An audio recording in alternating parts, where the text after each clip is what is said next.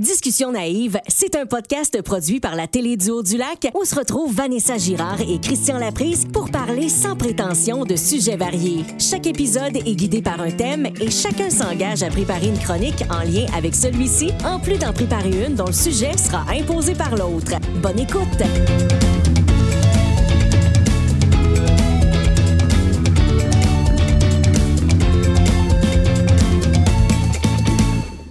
Oh, je l'aime notre tune. Ah, je peux pas m'empêcher de danser.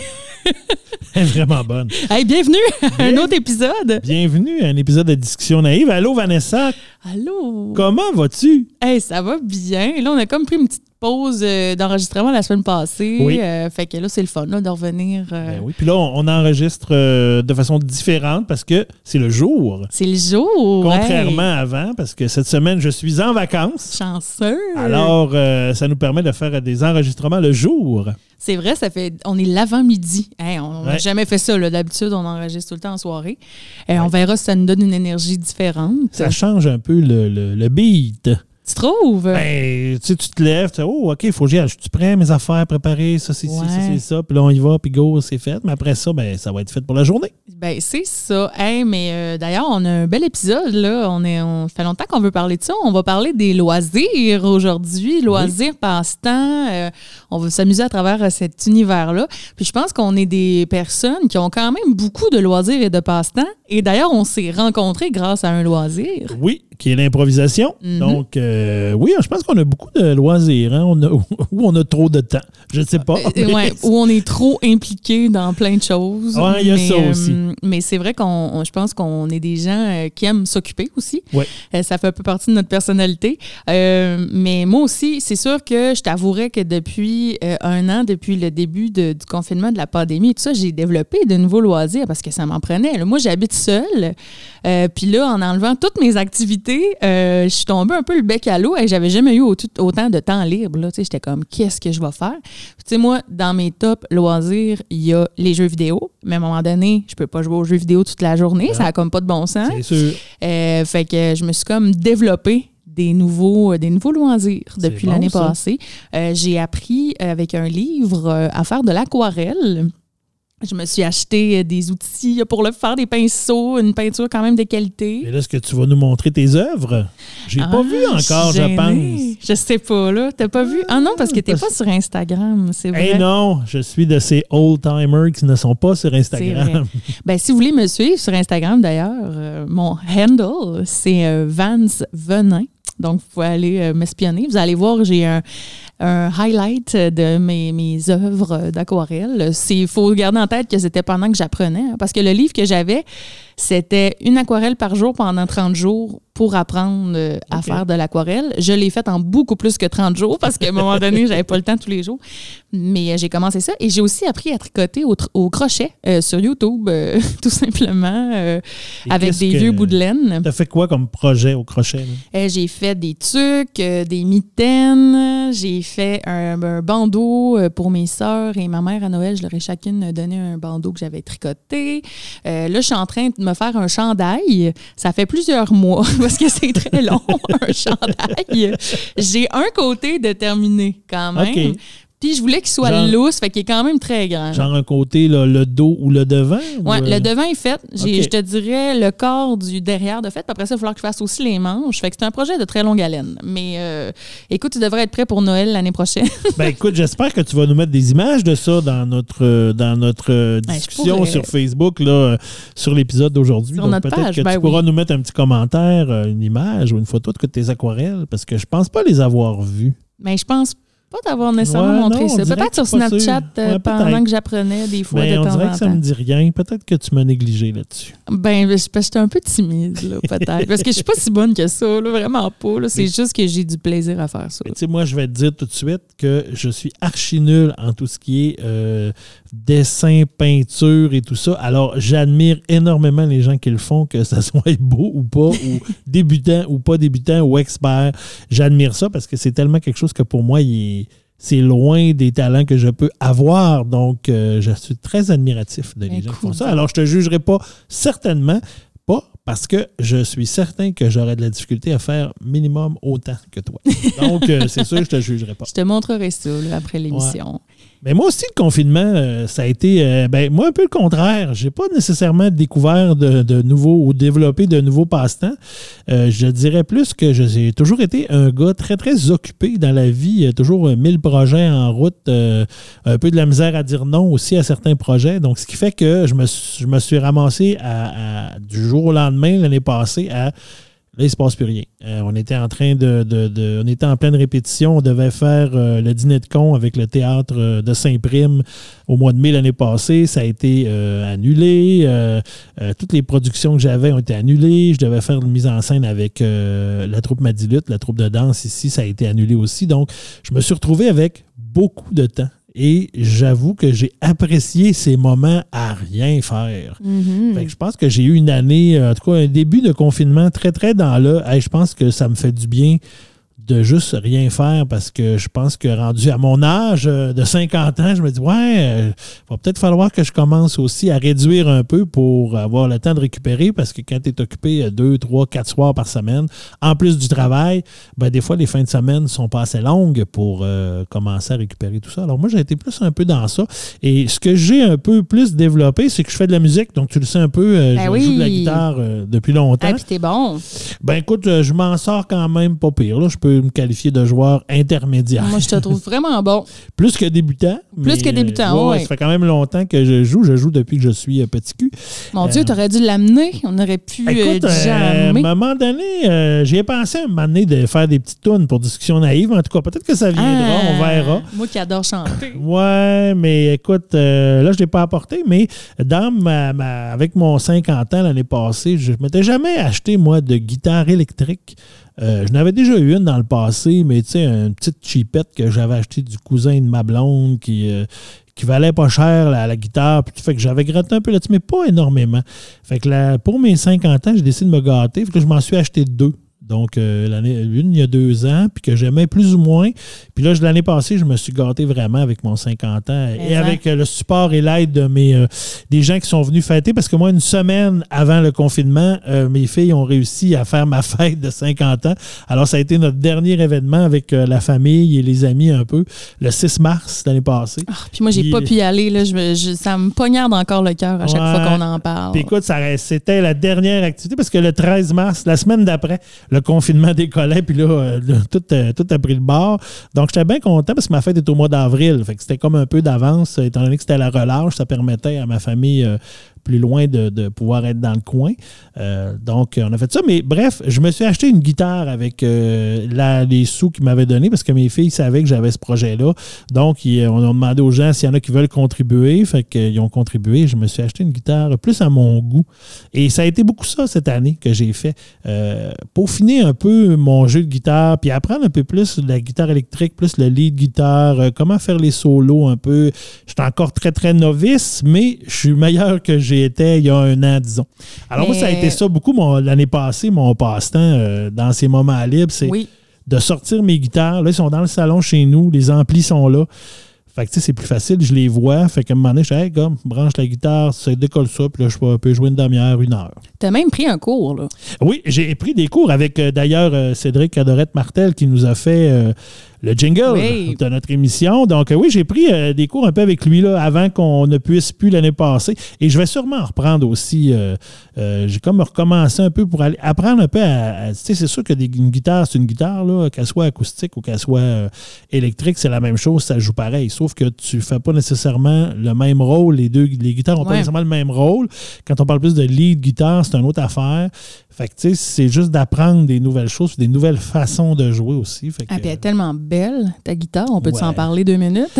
elle est tellement on belle. Peut, on peut en parler. Je pourrais la poser. Ah, ben, J'aimerais ça que tu nous mettes une photo en commentaire. Oui, ben écoute, euh, moi, c'est dans le fond, c'est moi, j'ai une Fender qui est euh, le modèle Stratocaster. Uh-huh. Et puis, euh, c'est dans le fond, ils ont sorti une série vintage euh, qui était comme. un- ils ont ressorti le Fender, là, je, me rappelle, je pense que c'était en 2019, là, je vois de mémoire, mais ils ont comme ressorti euh, trois modèles de guitare vintage, donc euh, des années 50, 60 et 70, qui fabriquaient à l'époque, puis ils ont comme ressorti dans le même look, dans le même style. Fait que moi, celle que j'ai, c'est une vintage des années 50.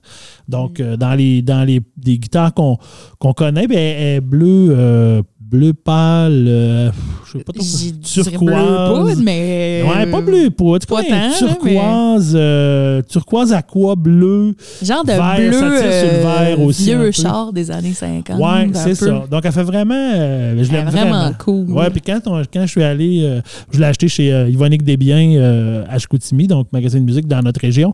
Puis quand je suis allé me promener un peu, puis m'aller le vendeur a dit Ah, non, non, écoute, j'étais avec ma fille, qui, là, ma fille a fait comme ben, non, c'est quoi- c'est ma guitare, c'est celle-là que tu achètes parce qu'il y en avait d'autres. Puis celle-là, ben, comme c'était le modèle vintage, ben, elle était un petit peu plus cher que le modèle, euh, la Stratocaster ordinaire, régulière. Elle était comme un peu plus chère, mais là, ma fille, c'était non, c'est elle, puis c'est elle la plus belle, puis nanana. Fait que, écoute. Et comme celle-là. pour tes 50 ans où tu devenais toi-même un modèle vintage. Et voilà! Merci de me le rappeler. Et que j'aime ça. Et oui, alors agacé euh, voilà, j'ai, euh, euh, je suis un vintage. J'ai acheté la guitare en plus des modèles des années 50s. Écoute, Le vintage 50, donc c'est euh, ça. il y avait un lien. C'est ça, il y a un lien, il y a, il y a une symbolique dans tout ça. Et je l'adore. Elle joue très bien, puis euh, j'adore, euh, j'aime bien jouer avec elle. Puis moi, j'aime aussi faire de la musique, mais tu sais, je suis vraiment moins douée que toi. Moi, c'est comme, je connais les accords de base, je connais à peu près 6-7 accords, puis je suis capable de jammer un peu autour d'un feu, mais that's là. Rien de plus que ça. Je fais pas de solo, euh, je fais pas rien. Euh, mais j'ai quand même, je, suis un peu bonne sur plusieurs instruments, tu sais. Le piano, je connais le piano, j'en ai, fait toute mon primaire. D'ailleurs, c'est la grande peine de ma vie d'avoir arrêté. J'aurais dû continuer. Je, je, je pense Faut que j'ai- jamais abandonner ça. j'ai été, j'avais un don très jeune. Là, dès la maternelle, ma, ma prof m'a entendu jouer sur le xylophone et à l'oreille, je reproduisais des mélodies connues. Puis elle le dit à mes parents. Puis c'est comme ça que j'ai commencé à faire du piano. Puis même ma prof de piano me faisait faire des trucs que même ceux-là de deux ans plus vieux que moi, t'es pas capable de faire. Fait que, tu sais, j'ai- j'avais catché vite, mais j'ai arrêté parce que je suis paresseuse. Et je- j'étais tannée de pratiquer, fait Ouais. que j'ai arrêté. Mais j'aurais dû continuer. Mais bref, je suis capable de pianoter, on va dire ça de même. Puis j'adore chanter, surtout. Surtout quand on fait de la musique ensemble, Ben c'est oui, pas mal ça que Je je chante. chante bien en plus. Ouais, merci. Mais tu sais, moi, j'ai, mes filles ont joué du piano. Moi, j'ai un piano à la maison. Mes trois filles ont joué du piano. J'en ai une, ma plus vieille, qui a quand même développé ça de façon plus professionnelle parce qu'elle a fait un bac en interprétation du piano classique. Puis là, aujourd'hui, elle enseigne quand même euh, le piano. Elle a des élèves en privé, elle enseigne le privé. Mais euh, je me rappelle quand elle a commencé, euh, peut-être vers l'âge de 12 ans, parce que ça me fait un parallèle avec ce que tu viens de dire. Sais, à un moment donné, c'est parce que les parents, on pousse, hein? Puis là, il faut que tu pratiques, puis il faut que tu pratiques. Puis là, à un moment donné, ça devenait lourd. Puis moi, j'étais rendu vraiment. Puis je me rappelle avoir parlé euh, au professeur à ce moment-là de, de ma fille qui m'avait dit Christian a dit il y a un moment où ça va, il, y a, va se passer de quoi, puis ça va, c'est de même que ça marche. Ils sont viennent t'année, à un moment donné, ça switch, puis après ça, tu n'auras plus jamais à, te- à- à te préoccuper ou à, à forcer pour euh, la faire pratiquer. Puis vraiment, là, c'est arrivé. euh, moi, c'est la première année, je pense, c'est la première année qu'elle a fait euh, des degrés à l'Université Laval. Donc, tu sais, au piano, tu peux faire des programmes de l'Université Laval. Puis là, tu, tu fais comme tu dans l'année, tu fais ton programme. Puis à la fin de l'année, tu fais un examen devant les, les professeurs de l'Université Laval. Puis ça te donne tes degrés en musique. Mhm. Puis je pense que c'est le premier qu'elle a fait. La première année qu'elle est arrivée avec ce professeur-là, c'était un professeur nouveau. Puis elle a fait son. Puis elle avait eu, je pense qu'elle avait fini avec 79. C'est- En tout cas, finalement, c'était quand même une bonne note, mais ça l'avait vraiment fouetté parce qu'elle n'avait pas aimé avoir 79. Et à partir de là, ça a été terminé. Je n'ai plus jamais, je me suis plus jamais ostiné avec elle pour qu'elle pratique son piano. Elle a- le déclic s'était fait pour elle, puis elle a continué. Puis euh, après ça, ça a été fini. Puis là, euh, les autres années, ça a été des heures et des heures de pratique par jour. là. Wow. Et c'est vraiment savais- le je savais pas déclic. ça. Ben, je me rappelle que son professeur m'avait dit ça, que il faut que la il faut que le jeune vienne, faut qu'il fasse la démarche, si on veut. En tout cas, qu'il y ait un déclic qui se fasse pour qu'il comprenne que c'est bien beau, c'est bien beau la musique, là, c'est le fun, mais si tu pratiques pas, c'est comme n'importe quoi, c'est du travail quand Mhm. même. Puis, moi, je le sais, je joue de la guitare depuis longtemps, mais je joue de façon très amateur. Je suis jamais allé loin. nécessité. J'ai pas, pris de, de, de, de, cours, j'ai pas étudié en musique. Sauf que, effectivement, ben, je le vois avec la dernière année. C'est la dernière année, j'ai eu plus de temps, j'ai pratiqué plus, ben, j'ai progressé dans des choses que j'avais jamais progressé avant parce que j'y ai mis du temps. Fait c'est vraiment ce qu'il faut. Mais j'avais déjà la base. Ce qui est quand même une bonne, euh, une bonne chose de fait. Ben, c'est sûr, mais tu sais, moi, mettons, le piano, je pense que j'ai aimé ça quand c'était pas trop dur. C'est-à-dire que, tu sais, moi, je trichais un peu dans le sens où je me forçais pas pour lire la musique puis pour apprendre à lire la musique. Moi, je retenais tout par cœur. Ouais. J'ai toujours eu une oreille assez musicale. Fait que je le faisais une fois, deux fois, puis il était dans mes doigts. J'avais pas besoin des feuilles, tu comprends? Ouais. Fait que c'était facile. Mais quand je suis tombée dans des plus grandes pièces, où là, je pouvais pas me souvenir là, de six pages, de, de six, sept, huit pages, Là, il aurait fallu que je travaille plus, puis on dirait que c'est là que j'ai été paresseuse, puis j'ai, je voulais plus, puis je pense que ma mère, elle s'est tannée aussi de tout le temps me dire pratique, faut que tu pratiques, faut que tu pratiques. Puis c'est elle qui m'a dit à un moment donné, garde, moi, je te forcerai plus à pratiquer. Tu veux pas en faire de piano? Fais-en pas, Ouais. Arrête. Ben, on vient comme parents. à- moi, je- tu sais, j'étais j'étais sur la veille avec ma fille d'arriver à cette limite-là aussi. là. J'étais comme tanné là, de, de me chicaner tous les soirs pour dire là, faut que tu fasses au moins une demi-heure de piano. Tu sais, maintenant, là, on peut-tu chicaner sur d'autres choses? là? Fait que Fait que moi, tu sais, en petite rebelle, j'ai fait, ben c'est ça d'abord, j'arrête. Mais tu sais, jambon, on revient au ça, jambon le la jambon rebelle. J'ai arrêté, mais euh, j'aurais dû continuer. Mais j'ai toujours fait de la musique quand même. euh, au secondaire, j'étais dans l'harmonie scolaire euh, pendant tout mon secondaire. Je jouais du saxophone alto.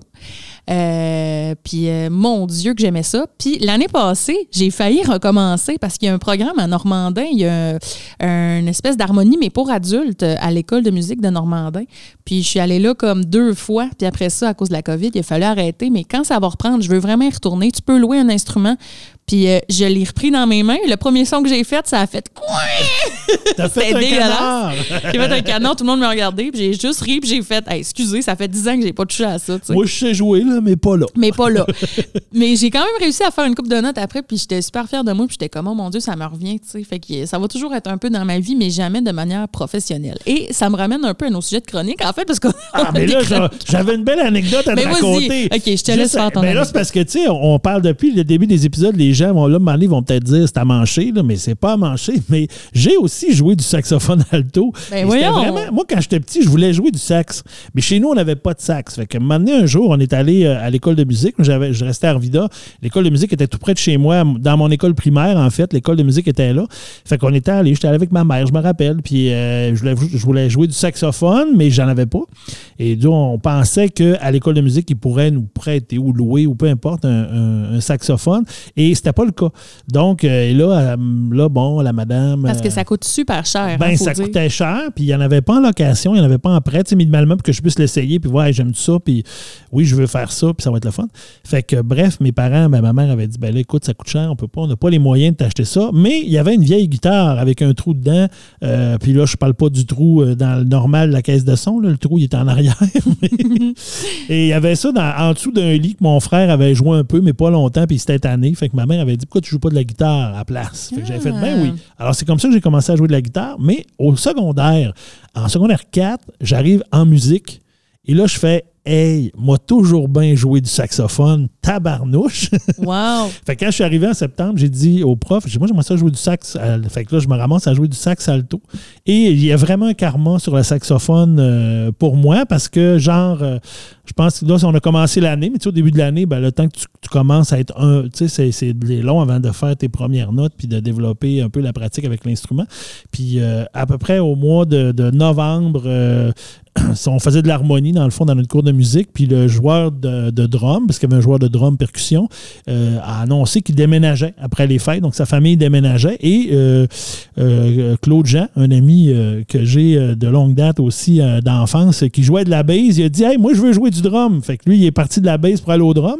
Et comme le professeur, parce que dans l'harmonie de l'école, moi je jouais déjà de la bass, étant donné que je jouais de la guitare. Fait que là, j'étais content dans mon cours, je pouvais jouer du sax. Puis comme le prof savait que je jouais de la bass, il a fait Christian, lâche le sax, va-t'en à bass. Alors, j'ai jamais vraiment pu jouer Ah. du saxophone à mon goût.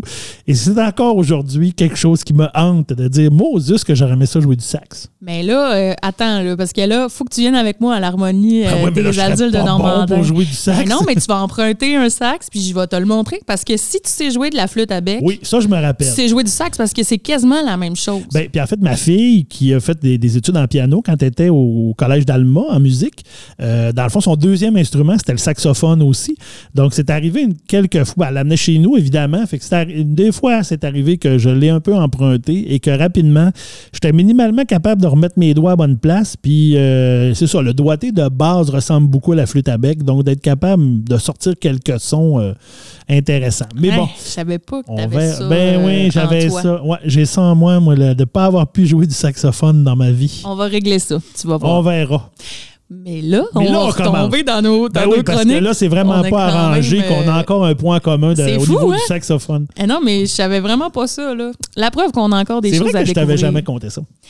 Alors, euh, c'est ça. Dans nos chroniques, dans le fond, on va les présenter rapidement, puis après, on va plonger dedans. Donc, moi, aujourd'hui, euh, pour euh, sous le thème des loisirs, j'ai choisi de vous parler des plus jeunes champions de loisirs. Donc, quand un loisir devient professionnel, si tu veux, fait qu'on va avoir un champion de quilles, un champion de billard, tu vois, on va aller un petit peu partout. Et toi, tu vas nous parler de... Moi, euh, Vanessa, j'ai décidé de regarder un peu. euh, ben, j'ai appelé ma chronique Le bonheur d'avoir un passe-temps. Donc, qu'est-ce que ça nous apporte d'avoir des passe-temps? Ah, ça va C'est un beau. peu ça que j'ai apporté. Et euh, je t'avais demandé aussi comme défi cette semaine de nous parler des collections. Ah oui, puis j'ai eu du fun à faire ça, vraiment. Là. Je vais vous parler de toutes sortes de collections, puis il y a aussi de mes collections, parce que je me suis comme rendu compte que j'avais eu et j'ai encore quelques collections dans ma vie. Je me rendais pas compte que ça en était, mais ça en est. Donc, je vais vous parler des différents types de collections. Puis moi, je t'ai demandé de parler de... Je voulais te sortir de ta zone de confort, je te Je veux l'avoue. toujours me sortir de ma zone de confort. Oui, mais là, je suis allée particulièrement fort. Euh, tu vas nous parler des e-sports. Oui, alors tu m'as demandé de te parler des e-sports et j'ai découvert, dans le fond, qui sont les sports électroniques. Et j'ai découvert, euh, ben écoute, c'est un monde, là, les e-sports. J'aurais pu te parler de plein de choses. Mais je l'ai abordé euh, du côté, le e-sports. C'est-tu un sport ou c'est pas un sport? Je suis allé un peu là-dedans pour euh, parler de notre chronique, de ma chronique là-dessus. Ben, ça va être super intéressant. J'ai hâte de, de voir ce que tu nous as sorti là-dessus parce que c'est un grand débat quand même, un sport ou non, parce que c'est souvent disputé comme un sport hein, dans des Oui. arénas où il y a plein de monde qui viennent regarder. Fait que ça va être intéressant. Mais avant de se rendre là, ben, on va vous parler de nos sujets choisis, puis je vais te laisser commencer. Oui, ben écoute, c'est, je commence et je me lance dans euh, le bonheur d'avoir un passe-temps. Écoute, j'ai, j'ai, euh, j'ai regardé ça, puis je, je me demandais, ben là, on vient d'en parler beaucoup, hein, parce que je voulais te demander, as-tu des passe-temps? Mais tu sais, on en a parlé beaucoup, donc le tricot et tout ça. Euh, mais tu qualifierais comment l'importance d'avoir des passe-temps pour toi? C'est très important pour moi. Mais comme je te l'ai dit tantôt, euh, faut- ça comble un certain vide, je te dirais, dans ma vie. Puis tu sais, euh, quand je me suis ramassée un peu devant beaucoup de temps libre aussi, euh, je me suis rendu compte, par exemple, que je voulais en garder de ça quand euh, la pandémie sera finie. Ben oui. Pour justement euh, de, de laisser plus de temps à mes nombreux passe-temps. Alors, c'est le fun, hein? Et puis moi aussi, c'est la même chose. Tu sais, j'ai découvert avec mon temps que j'ai eu l'année passée de dire, ben que j'ai fait quand même des choses, la guitare, j'ai fait d'autres choses aussi. euh, mais tu sais, ça, fait, ça permet de dire, il faut que je me garde du temps pour ces choses-là. Et il faut jamais, faudrait jamais considérer que le passe-temps, c'est une façon futile de passer le temps. Mais c'est plus comme un besoin de savourer du temps puis même d'améliorer un peu notre temps. Donc, dans le fond, c'est vraiment ça le passe-temps. C'est pas, on- c'est pas une perte de temps. C'est vraiment une façon de se donner, de s'accorder du temps à nous autres aussi, dans quelque chose qu'on aime. Fait que dans le fond, c'est vraiment, euh, euh, c'est vraiment dans, si on veut donner un sens à, à tout ça, donner du sens à notre vie dans les, à travers les passe-temps. Donc, je viens de te le dire, hein, c'est vraiment de se donner du temps, de s'accorder du temps. Puis ça, c'est quelque chose qu'on fait pas souvent dans la vie. En tout cas, moi, j'ai de la misère vrai. avec ça. Oui. Mais en Ben, même temps, je dis j'ai de la misère, mais les gens diraient Ouais, mais tu fais toujours ce que tu aimes. Oui, je fais ce que j'aime, j'essaie de me donner du temps, mais des fois, c'est quand même difficile de s'accorder du temps. Puis en faisant autre chose que regarder la télé aussi, parce que je sais pas toi, mais moi, en vivant seule, je regarde tellement beaucoup de télévision. Je consomme de la télé comme une folle. J'ai tout vu. Je consomme énormément de télé aussi. Moi, des fois, je me dis faudrait que je fasse d'autres choses. Hey, c'est sûr. Ben oui, même si c'est, ça peut être considéré comme un passe-temps, mais à un moment donné, il faut, faut Ouais. pas juste faire ça. Alors, c'est bien clair, mais moi aussi, j'en consomme énormément. Même dans la dernière année, je n'ai consommé beaucoup aussi. Mais on aura sûrement l'occasion parce qu'on s'est dit que peut-être à un moment donné, on ferait un, un thème sur Un spécial euh, télé. spécial télé, cinéma, en tout cas, on, on mijote peut-être là-dessus quelque chose. Euh, Il y a des chercheurs aussi de l'Université de San Francisco qui ont conclu que les gens qui récoltent beaucoup de succès, c'est les gens qui ont euh, des passe-temps en dehors de leur vie professionnelle. Donc souvent, on, on va aller chercher vraiment ça. Ça permet de relâcher des tensions accumulées, aussi d'avoir des passe-temps, d'évacuer le stress. Euh, une meilleure productivité aussi une fois rev- revenu au travail. Donc, des fois, de refaire une pause, de, de changer les idées, de se vider la tête dans quelque chose, ben, ça te permet des fois, quand tu reviens dans un travail plus, plus dans ton travail plus officiel, ben, d'être plus productif souvent. Euh, souvent, on parle que des- ça va booster notre confiance en nous autres aussi. Et c'est un exutoire pour déverser nos pensées. Et ça, moi, je fais l'été, je fais du vélo, donc ça fait quelques années que je me suis mis à faire du vélo et il n'y a rien que je trouve de plus euh, agréable que de partir en vélo tout seul et je refais le monde euh, euh, au complet dans, dans ma tête. Eh oui. Quand je suis tout seul à regarder, je pédale, je pédale, puis je regarde juste en avant, je m'arrange pas me péter la gueule, puis le reste, je, je- écoute, dans ma tête, je refais le monde, puis je change ma vie. Et t'as tellement raison. Euh, ça, là, il n'y a, rien comme ça. Tu sais, aller marcher, courir, faire du vélo, peu importe, du patin, puis d'être seul dans sa tête. Puis, comme Ouais. tu dis, de refaire le monde. Puis, euh, je, je fais une parenthèse aussi parce que tu dis de se vider la tête. Sais, moi, je me, je me fais quand même souvent demander comment je fais pour avoir une répartie à l'impro, puis à quoi je pense pendant les games. La vraie réponse, je pense à rien. Et voilà. Ça, ça- l'impro me vide tellement la tête. Et là, c'est pour ça que ça me manque terriblement. Imagine comment j'ai la tête pleine. Mais quand, quand je fais de l'impro, peu importe ce qui se passe dans ma vie, quand j'embarque là, euh, dans la game, on embarque sur l'improvisoire, tout s'envole. Puis tout ce qui me reste dans ma tête, c'est les premières niaiseries qui me passent par la tête. Puis ça donne des impros. Non, mais c'est ça. Puis, tu sais, moi, c'est pareil. Quand je me. L'impro, là, c'est vraiment, là, c'est un défoulement pour Ah moi. Vraiment, là, de me sortir de mon travail sérieux, si on veut. Là. Puis, tu sais, je par là, je dis pas que l'impro, c'est pas sérieux, parce qu'au contraire, c'est quand même sérieux malgré tout. Euh, Il y a une démarche, puis il y a quand même des difficultés dans tout ça, mais. Moi, c'est d'aller là, de me vider la tête, de, penser à rien, de rire, de rire des jokes à Vanessa, parce que j'ai ri régulièrement des jokes à Vanessa, des autres aussi, mais Vanessa, j'avoue que c'est une fille qui me fait bien rire. Je l'ai déjà dit, je vous l'ai déjà dit euh, avant ça, mais euh, donc, euh, mais ça, moi, ça me fait un bien énorme. Puis même physiquement, parce que, bon, euh, bon, c'est sûr que de l'impro, c'est pas comme courir, euh, faire un jogging d'une heure, mais quand même, c'est physique. Ah, t'as tout le temps ta petite serviette. Et j'ai toujours ma petite serviette, ben j'ai toujours une petite sueur qui me coule sur le front. parce que dès que je m'active un peu, il faut dire que je suis bien staturé. Donc, ça permet de, ça permet de, de- de relâcher tout ça et de vraiment faire le vide. Mais moi, c'est en, en vélo, puis tu sais, dans les dernières années, il y a beaucoup de choses qui ont brassé dans ma vie. euh, donc, j'ai eu vraiment euh, beaucoup de choses dans ma tête. Mais aller en vélo, là, partir tout seul, partir deux heures en vélo, c'était vraiment des moments où j'ai refait ma vie dans ma tête beaucoup. Donc, ça m'a vraiment euh, aidé à penser à plein de choses, puis à évacuer des choses. Puis des fois même, je te dirais de la colère, parce que quand sais, des fois, j'avais des, des choses, peu importe que ce soit le travail ou dans ta vie personnelle, ou des choses que tu es un peu plus en colère ou tu es un peu plus en maudit, ben moi, je pars, je pédale, puis là, je me donne au bout. Parce que comme je dis aux gens, moi, je suis toujours à 100 dans le vélo, mais 100 de ce que je peux donner au moment où je le donne. Fait que j'essaie Mhm. toujours d'être au maximum, mais ça vide. Puis là, quand tu reviens, puis c'est le bien-être que tu ressens après. Donc, quand tu arrives chez vous après, peu importe l'activité que tu as faite, que ce soit physique, que ce soit euh, mentale ou une activité, peu importe, mais quand tu reviens, tu as souvent un bienfait, puis un, une espèce de, de relâchement, de tension qui se fait dans ton corps et dans ton esprit. En tout cas, moi, je suis de même. Ben, moi aussi. Ben, c'est même au niveau du cerveau puis des hormones, il y a vraiment quelque chose qui se passe. Là. Ben justement, euh, le bien, au niveau du bien-être physique d'avoir euh, dans les sports, donc euh, ben, les passe-temps, donc tu dirais un peu, là, tu parles des hormones, donc ça, effectivement, il y a beaucoup de, quand tu fais un passe-temps, ça libère de l'endorphine, de la sérotonine et de l'ocytocine, qui sont les, les hormones, ou qui sont des, en tout cas, entre autres, en partie des hormones ou qui vont régulariser, qui régularisent, mon Dieu. Euh, c'est le matin. On dirait que je me cherche mes mots.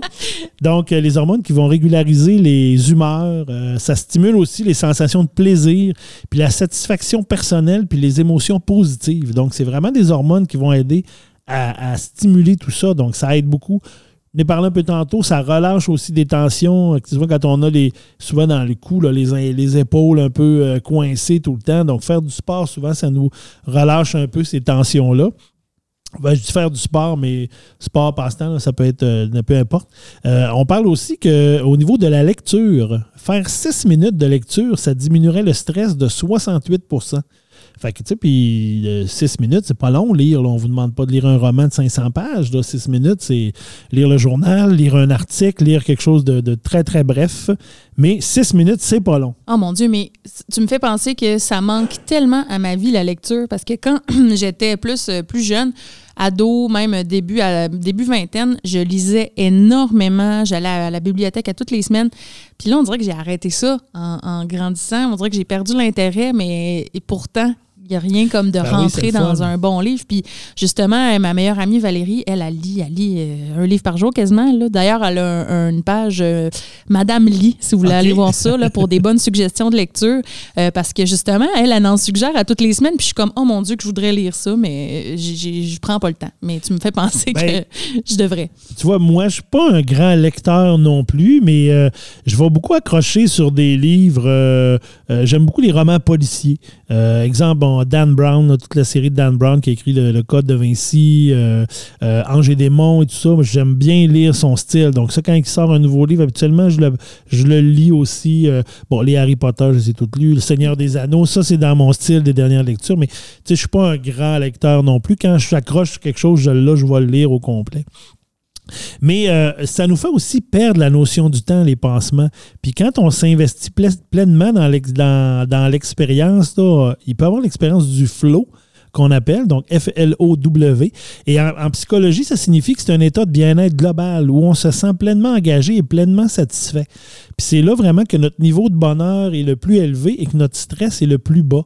Puis ça aussi, on va voir le rythme cardiaque diminuer, donc ça baisse vraiment les, temps, les, tout ce qui se passe dans notre corps. Puis j'ai l'impression que ça, le flow, puis tu sais, j'ai pas lu, j'ai lu un peu là-dessus, mais j'ai l'impression que c'est un peu, tu sais, des fois, on, si on fait une lecture ou on fait un passe-temps, on peut comme sentir qu'il n'y a plus rien autour. Puis même s'il y a des gens qui brassent autour de nous autres, ben on vient qu'on les entend comme pas parce qu'on est tellement entré dans ce qu'on fait, dans l'activité qu'on fait. Donc je pense que le flow, c'est un petit peu ça, c'est d'aller chercher cet état d'esprit-là où on est vraiment en bien-être et en quiétude dans le passe-temps qu'on a au point où des fois même notre entourage va nous parler, puis on dirait qu'on sort de. Comme si on sortait de notre rêve ou de notre bulle, puis ouais, t'es là, toi, ok, c'est quoi que t'as dit, j'ai pas entendu, j'ai pas compris. Mais c'est vraiment cet état-là. Donc ça amène ça aussi, les passe-temps. Ah, je suis vraiment d'accord, mais ça me fait penser dans les Sims. Hein? Attention, un ben exemple de Sims rapidement. Euh, quand euh, tu, je pense que c'était dans les Sims 2, tu avais justement des passe-temps, puis quand ton Sims était euh, au maximum de son passe-temps, il tombait dans un état qu'eux autres ils appelaient ça être au taquet.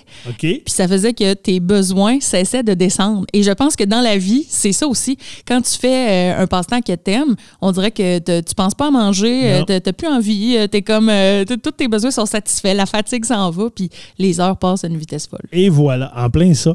Ben, on parle beaucoup de pleine conscience aussi dans les passe-temps. Ça, ça, amène un peu un lien avec un peu la méditation pleine conscience. Donc, ça aide à vraiment rester dans le moment présent. C'est une occasion aussi pour se relier à notre essence personnelle aussi, à qui on est nous autres, qu'est-ce qui nous, qu'est-ce qu'on aime, qu'est-ce qui nous branche. Puis ça permet aussi de décrocher. Donc, ça nous permet vraiment de décrocher de, nos, de notre vie. Euh, ben, pas notre vie ordinaire, mais notre vie de tous les jours. Ben, des problèmes. Là, ben comme surtout en ce moment, la vie est un peu euh, difficile. Fait que euh, je, comprends qu'il y, ait une, qu'il y ait plus de, gens qui se trouvent des passe-temps. Ben, c'est ça. Mais tu sais, ça, c'est un peu la théorie. Mais souvent, de la théorie à la pratique, c'est pas toujours aussi simple. Mais il y a quand même des contraintes à avoir des passe-temps. On en a parlé un petit peu tantôt. La première contrainte, ben, c'est le temps.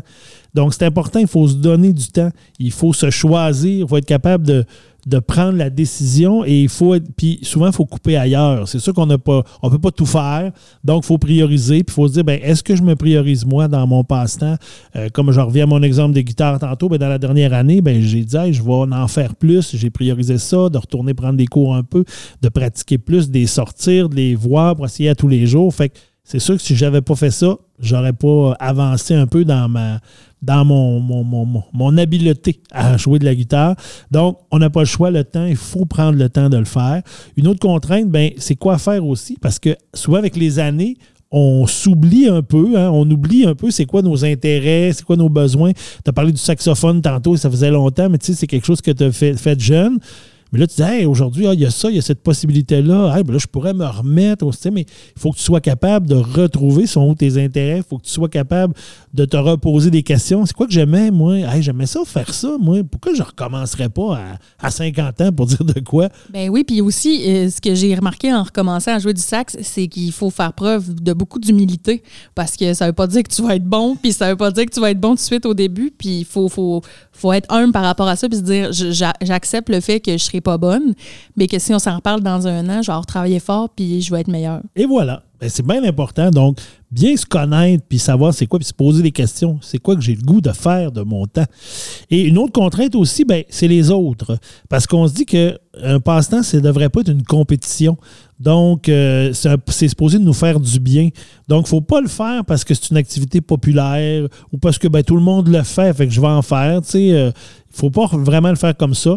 Puis oui, comme tu parlais tantôt de l'aquarelle, tu dis, ben, bon, mais c'est sur Instagram, mais tu sais, bon, je suis gêné un peu, mais c'est justement, les passe-temps, on peut montrer nos résultats, mais on n'est pas obligé. C'est pas quelque chose qui. On le fait pour nous personnellement. Puis ne faut pas chercher nécessairement à avoir l'approbation de l'extérieur. Ce qu'il faut, c'est que ça nous rallume une étincelle dans nos yeux à nous, puis ça nous parle à nous. Donc, ça, c'est bien important au niveau des autres de le faire pour nous autres et non pas pour les autres. Donc, faire un passe-temps, ben, c'est un peu tendre vers un meilleur équilibre.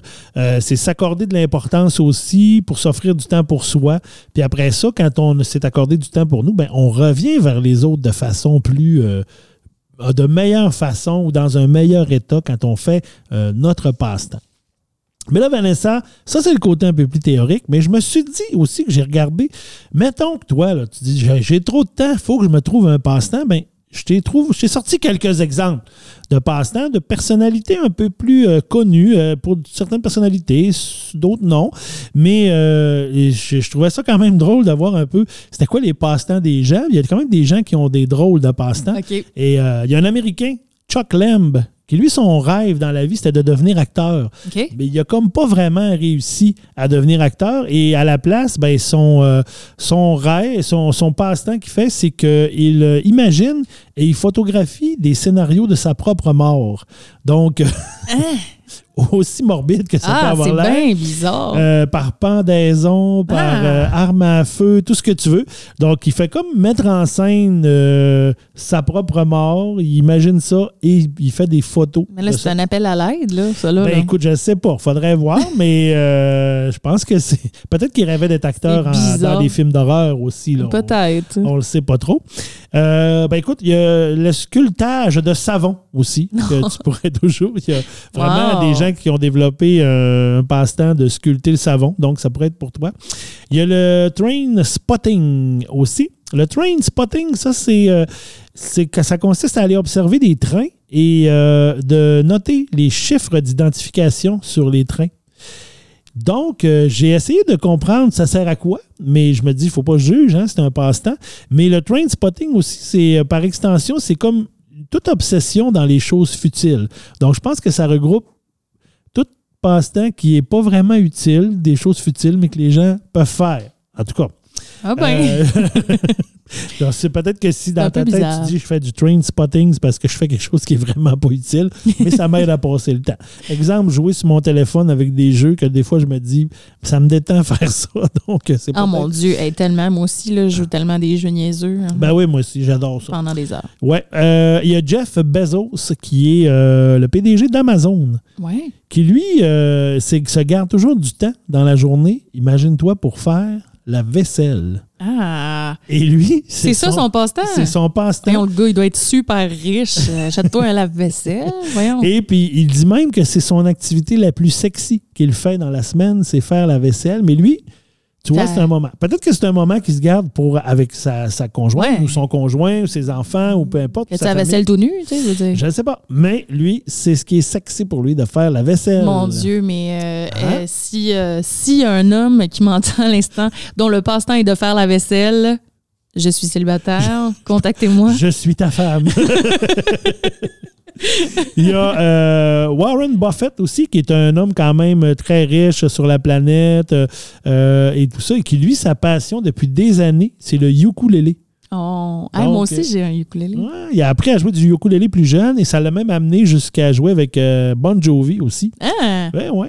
c'est cool. Et puis, tu as Simon euh, Cowell, qui est euh, le juge, euh, tu sais, le juge Ouais, un peu Simon plus. euh. Simon euh, dans America Got Talent, là, Ouais. le juge un peu plus euh, Méchant. méchant, si on veut, là, qui dit toujours des choses. euh, Bête, on va dire. ben, bête, ouais, mais apparemment que lui, c'est un homme très doux dans la vraie vie. Et euh, son passe-temps, lui, c'est de grimper aux arbres.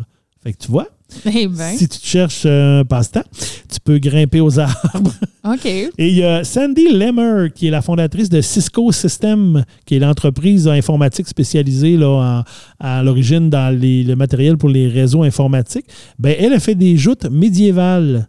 Donc, Ah. hein, on se questionne, mais ces gens riches et célèbres qui ont des grosses compagnies, ben, font aussi des choses de base, comme faire des joutes et de se taper sa tête avec des épées en mousse. Mais pourquoi pas? Eh, pourquoi pas? Puis une petite dernière, si tu cherches vraiment, euh, que j'ai trouvé euh, intéressante, pas sûr que je la ferais. Euh, dans le fond, il y a des gens comme passe-temps qui façonnent à la main des décorations faites de petites sphères poilues, euh, excuse-moi, polies. Hey, hey, c'est À pas la même chose. à base d'excréments. pas la même chose. À base, à- à- d'excréments. Oui, alors euh, on façonne crottes? des décorations faites de petites sphères polies à base d'excréments, donc euh, des petites crottes. Des petites crottes. Là, ça ne dit pas si c'est des crottes de ton animal de compagnie ou si c'est des crottes de toi-même, mais euh, il y a des gens qui font ça. Eh, Je suis comme troublée. Ça doit tellement puer. Voyons, une décoration faite en crotte. Ben, peut-être qu'elle est séchée vernie, donc euh, Ouais, mais l'odeur est comme pris en dedans. Mais le moment où tu la vernis, Je ne sais pas. je suis très troublée. là. T'es sûr que t'as bien lu, là? J'ai bien lu et euh, si c'était sur Internet, c'est sûrement C'est vrai. Donc, euh, écoute, Vanessa, je te dirais, ce qu'il faut retenir, là, c'est qu'avoir des passe-temps, c'est bénéfique. Puis surtout, ça peut être tout et n'importe quoi. Alors, si ne vous sentez pas jugé, faites-le parce que ça vous fait du bien. Alors, si sculpter des crottes, ça vous fait du bien, ben sculptez-en. Puis sinon... Et sculptez envoyez-nous des sa- photos parce que moi, je Oui, suis on aimerait ça curieuse. voir des photos. Sinon, ben écoutez, sculpter du savon ou euh, sinon grimper aux arbres. Ben, c'est- Et wow. voilà, c'est un peu... euh, ma façon de te dire à quel point c'est important d'avoir des passe-temps dans la vie. Et euh, d'ailleurs, venez donc nous écrire en commentaire euh, sous l'épisode. C'est quoi vos passe-temps? Qu'est-ce que vous faites euh, dans vos loisirs? Ça nous intéresse. Puis même s'ils sont étranges, on vous jugera pas, on vient de le dire. L'important, c'est que ça vous parle à vous. C'est ça. Mais on va être curieux, là. Tu sais, comme si vous me dites, ah, moi, je sculpte des petites crottes polies, ben, je vais vouloir voir une photo, c'est sûr. Ça se peut qu'on pose des questions. Fait que, ben, merci, euh, Christian, pour ta chronique. C'était c'était fort intéressant. Puis là, on vient de parler longuement de, de les bonnes raisons de faire des loisirs.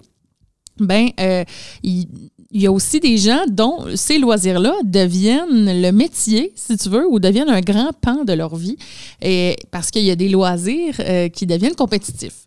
Et là, moi, j'étais curieux. Je me suis dit, tu sais, les espèces de loisirs un peu, euh, pas quétaines, mais tu sais, qu'on juge un peu peut-être pour une certaine tranche d'âge, comme les quilles ou, tu sais, euh, la pétanque, je sais pas. Je me suis dit, y a-tu des jeunes, tu sais, qui jouent à ça, puis qui commencent jeunes, puis qui deviennent comme super bons? Puis ça m'est venu euh, l'idée de chercher un peu les plus jeunes champions de ces, euh, de ces disciplines-là, de ces loisirs-là. Puis j'ai découvert des gens vraiment très intéressants. Et je vais commencer par te parler euh, du, champ- du plus jeune champion mondial de quilles, C'est bon? de bowling. Le bowling! Alors, je, je vais massacrer son nom, OK? Parce que euh, c'est un Philippin et il s'appelle Paeng Nepomuceno. Paeng Nepomuceno. Je suis pas- sûre du ben, tu l'as Paeng. pas trop ma- ça, ben, ça s'écrit P-A-E-N-G. Paeng. Peng. Peut-être c'est simplement Peng. Peng. Napomuceno.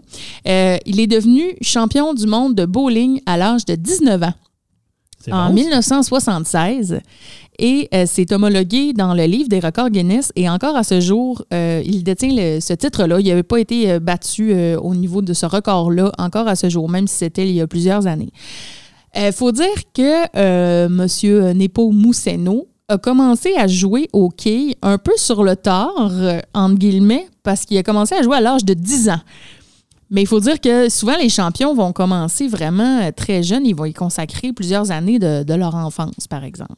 Mais là, euh, mais euh, juste quand tu deviens champion du monde de quilles, en fait, c'est comment que tu mesures ça? Moi, c'est mon questionnement. Est-ce que tu vas m'en parler? Comment Je tu vais le t'en mesures? parler. OK. Oui, je vais t'en parler C'est pas genre euh, des, des, des affaires d'habileté, là, frapper la réserve là, faire de la réserve des deux bouts, des quilles de chaque bout. Là, ou Ben, en fait, c'est qu'il y a des tournois, il y a des championnats. OK, OK. Euh, de, de quilles. Puis, tu sais, c'est un peu comme dans d'autres disciplines. Il faut que tu gagnes le championnat local. Après ça, le championnat régional, etc., etc. Puis, il y a à chaque année un championnat mondial. Et là, tu me dis, si tout le monde fait des parties parfaites, euh, comment on détermine? Ben oui. Il y a d'autres moyens, là, quand même, là, de, de, de, de déterminer ça. Puis oui, il y a des concours, justement, d'habileté où on va enlever, par exemple, certaines quilles, puis on va demander de... Tu sais, on va pouvoir départager des fois de cette manière-là. Euh, ah, mais il y a aussi, tu sais, c'est quasiment impossible que des gens fassent 10 euh, parties parfaites dans un tournoi. Là. Je donne un exemple. Fait que, parce que c'est quand même très difficile. Ah oui, c'est pas évident. C'est vraiment très difficile. Donc, euh, c'est ça. Il y a toutes sortes de petites disciplines, si tu veux. Là, Et dans le fond, il est champion du monde parce qu'il fait comme le tournoi des champions du monde, puis c'est lui qui gagne à chaque année depuis. Tu m'as dit tantôt? Eh ben là, la première fois qu'il a gagné, quand il a gagné son record, il avait 19 ans. 19 ans, oui. Ouais, en 1976, mais il en a gagné d'autres par la suite. Je vais t'en parler. C'est bon. Oui, oui, je, je, t'ai interrompu. je continue, continue. tu as défait l'ordre chronologique de ma chronique. Euh, donc, je te disais qu'il avait commencé à jouer à l'âge de 10 ans, que c'était quand même tard pour un champion, parce que c'est ça, souvent, ils vont commencer vraiment jeunes, à l'âge de 5 ans, mettons, ils vont commencer à jouer. Mais lui, avant ses 10 ans, il jouait au golf. Et puis, il était super doué aussi. Il avait gagné des, concours euh, de, de, golf aussi. Et comment il a commencé à jouer au hockey, c'est vraiment par hasard. C'est qu'à un moment donné, il marchait avec son père. Puis il est arrivé un orage euh, terrible. Tu sais, comme en Philippines, on peut se douter que dans la saison des pluies, c'est pas un petit orage comme on connaît ici. Euh, donc, ils ont cherché refuge et l'endroit le plus près était un salon de quilles. Donc, se sont réfugiés au salon de quilles. Puis son père s'est dit, bon, on va jouer une partie. Puis le petit Peigne a eu vraiment comme un coup de cœur pour les quilles. Puis il a été super bon dès le départ. Il, il, a commencé euh, en force. Son père a vu ça, puis il s'est dit, hey, euh, il est bon, fait que je vais l'inscrire dans une ligue. Puis c'est comme ça que ça a commencé. C'est devenu une véritable euh, passion pour lui. puis là, il s'est mis à s'inscrire dans des tournois, puis même à être commandité par certaines marques, puis avoir un entraîneur. Puis c'est devenu vraiment sérieux comme, comme un sport olympique, là, par exemple. Et il, il a gagné euh, son premier euh, championnat euh, des Philippines, qu'on appelle Philippine International Masters, à l'âge de 17 ans. Et ça lui a donné un peu le, ticket pour se rendre plus haut, si tu veux, au, au championnat, du monde de quilles. Alors, encore à ce jour, il détient trois records Guinness, donc qui n'ont jamais été battus. Alors, le plus jeune champion du monde de quilles à 10 quilles. Euh, ensuite, euh, le titre pour avoir gagné le titre dans trois décennies différentes, parce qu'il a gagné le championnat mondial pour une première fois en 76. Il l'a regagné en 80. Il l'a regagné en 92 et pour une quatrième fois en 96. Donc, sur trois décennies. C'est bon, ça. C'est un, un bon joueur de quilles, finalement. Euh, oui, vraiment. Puis euh, aussi, son troisième record, c'est le plus grand nombre euh, de titres de champion de quilles. Ça veut dire le nombre de fois qu'il a gagné des championnats. Puis là, je parle pas juste de celui du monde, mais de tout confondu. Parce que en, dans la dernière édition du record Guinness 2020, il, il avait encore ce record-là avec 133 titres de champion des quilles. Dans son sport à lui. Dans son sport à lui tout sport confondu, ce qui en parlait, ou euh, des fois, au niveau des. des euh, c'est-tu un genre, même au-delà des quilles, c'est-tu genre le top qui peut avoir gagné au niveau des championnats, de tout ce qui peut exister en termes de championnats? J'ai pas fait la recherche. j'ai pas fait la recherche en ce sens-là, mais. On vous euh, l'écrira en commentaire si on le trouve. Ben, un peu plus tard, je te parle d'un homme qui a gagné plusieurs titres en billard. Je pense que c'est plus que 133. Ah, fait on, verra. c'est bon. Et, là, on se dit, est-ce qu'il fait juste ça de sa vie? ouais, ben, il gagne tout sa vie avec ça. Est-ce qu'il fait autre chose? Euh, ben non, il peut pas gagner sa vie avec ça, avec un championnat par année. Euh, même s'il a des, des commanditaires puis tout ça. Euh, fait qu'il fait autre chose. Il est professeur à l'université, en fait. Et il coach aussi des champions de quilles pour les Philippines, surtout des femmes d'ailleurs, qu'il il en a mené plusieurs à être championne du monde, là, qui est comme. il y a qui comme une catégorie à part, là, si tu veux. Il n'y a, pas vraiment de compétition mondiale homme contre femme. Fait que, mais il a quand même mené plusieurs femmes à la victoire. Euh, il a trois enfants. Il s'est marié à l'âge de 25 ans. Il est toujours avec euh, sa femme d'ailleurs. Et en plus d'être bon au quai, c'est aussi un grand fan de fitness, donc de se garder en forme. Euh, il fait même des compétitions de fitness et de levée de poids. Et il dit qu'il s'est inscrit dans ces compétitions-là pour s'encourager à rester en forme parce que c'est quelqu'un de quand même compétitif. oui, puis en même temps, même si on dit les quilles, mais ça demande quand même une forme physique au niveau beaucoup de la musculature du haut du corps avec le bras, euh, c'est assez violent, là, lancer une balle de quai à ce niveau-là. là. je veux dire, moi, ben, tu sais, mais même nous autres, moi, je vais jouer, si je vais jouer au quai, il y a une veillée, euh, c'est sûr que le lendemain, je suis raqué, là, puis j'ai mal oui. dans le bras un peu. Les veux pas, là. épaules, les épaules, le cou, euh, le coude. euh, donc, Même les jambes. Oui, oui, donc c'est sûr qu'il faut que tu te gardes en forme, t'as pas le choix. Là. Ben, il faut que tu sois au sommet de ta forme. Puis, tu sais, même euh, être en forme physiquement, ça va t'aider à être en forme mentalement Oui. aussi, tu sais, au niveau de la concentration. Puis de... Parce que je sais pas toi, là, mais moi, quand je joue au hockey, si je suis un peu bonne et je suis sur le bord de battre mon record, on dirait que je choke. Je suis comme tellement énervée. Je pourrais jamais faire une partie parfaite. Moi, je me dis tout le temps, les personnes qui sont au dernier rabat de leur partie parfaite, comment ils font, tu sais, pour pas choquer, pour pas faire comme, oh mon Dieu! Ouais, faut que mentalement tu sois. C'est comme dans n'importe quel sport ou n'importe quel passe-temps. là, Dans... faut que tu sois mentalement, faut que tu sois prêt, faut que tu sois là. Faut que tu sois fort, ouais, Ouais, c'est ça. tu- faut que tu Exactement. sois capable d'être concentré. Es-tu bon, toi, hockey? Euh, pas yob. ça dépend. Qu'est-ce que tu entends par bon? Ben, c'est quoi ta moyenne, mettons? Ben, j'ai très difficile de dire une moyenne, mais quand je pogne 120, 130, je suis bien content. T'es heureux, hein? Ouais. Ah, c'est ça. Moi, je pense je que j'ai même pas, pas ça de souvent. moyenne. Je suis pas très bonne non plus. Ben, moi, je fatigue. C'est, une activité où je. je c'est ça. Moi, je, probablement mentalement et physiquement, vers la fin, on dirait que je me tanne. Fait que, fait que, donné, ça part tout croche, puis là, j'ai comme plus de contrôle sur mon bras. Mais moi, j'ai passé beaucoup de soirées dans des salons de quilles euh, à regarder euh, mon chum. J'ai été en, en couple longtemps avec quelqu'un qui était, qui était bon au quilles puis qui jouait comme dans une ligue, puis j'allais souvent l'encourager parce que j'aime l'atmosphère des salons de quilles. J'aime ça. Hey, L'alcool est, odeur pas- de- l'alcool est pas cher. la petite odeur de soulier. Le, la petite odeur de soulier, le petit chip, le bruit des, des boules, je sais pas. Je trouve qu'il y a quelque chose de, de- de le fun là-dedans. Puis j'aime ça, regarder le monde être bon. Puis tu sais, comme les personnes, ils se tapent dans la main. Genre, tu il y a comme un effet Non, de, hey, de, t'es- t'es- de, de sport. D'équipe. T'es content, OK. Tu peux Ouais, pas ouais. jouer à ça et pas être content.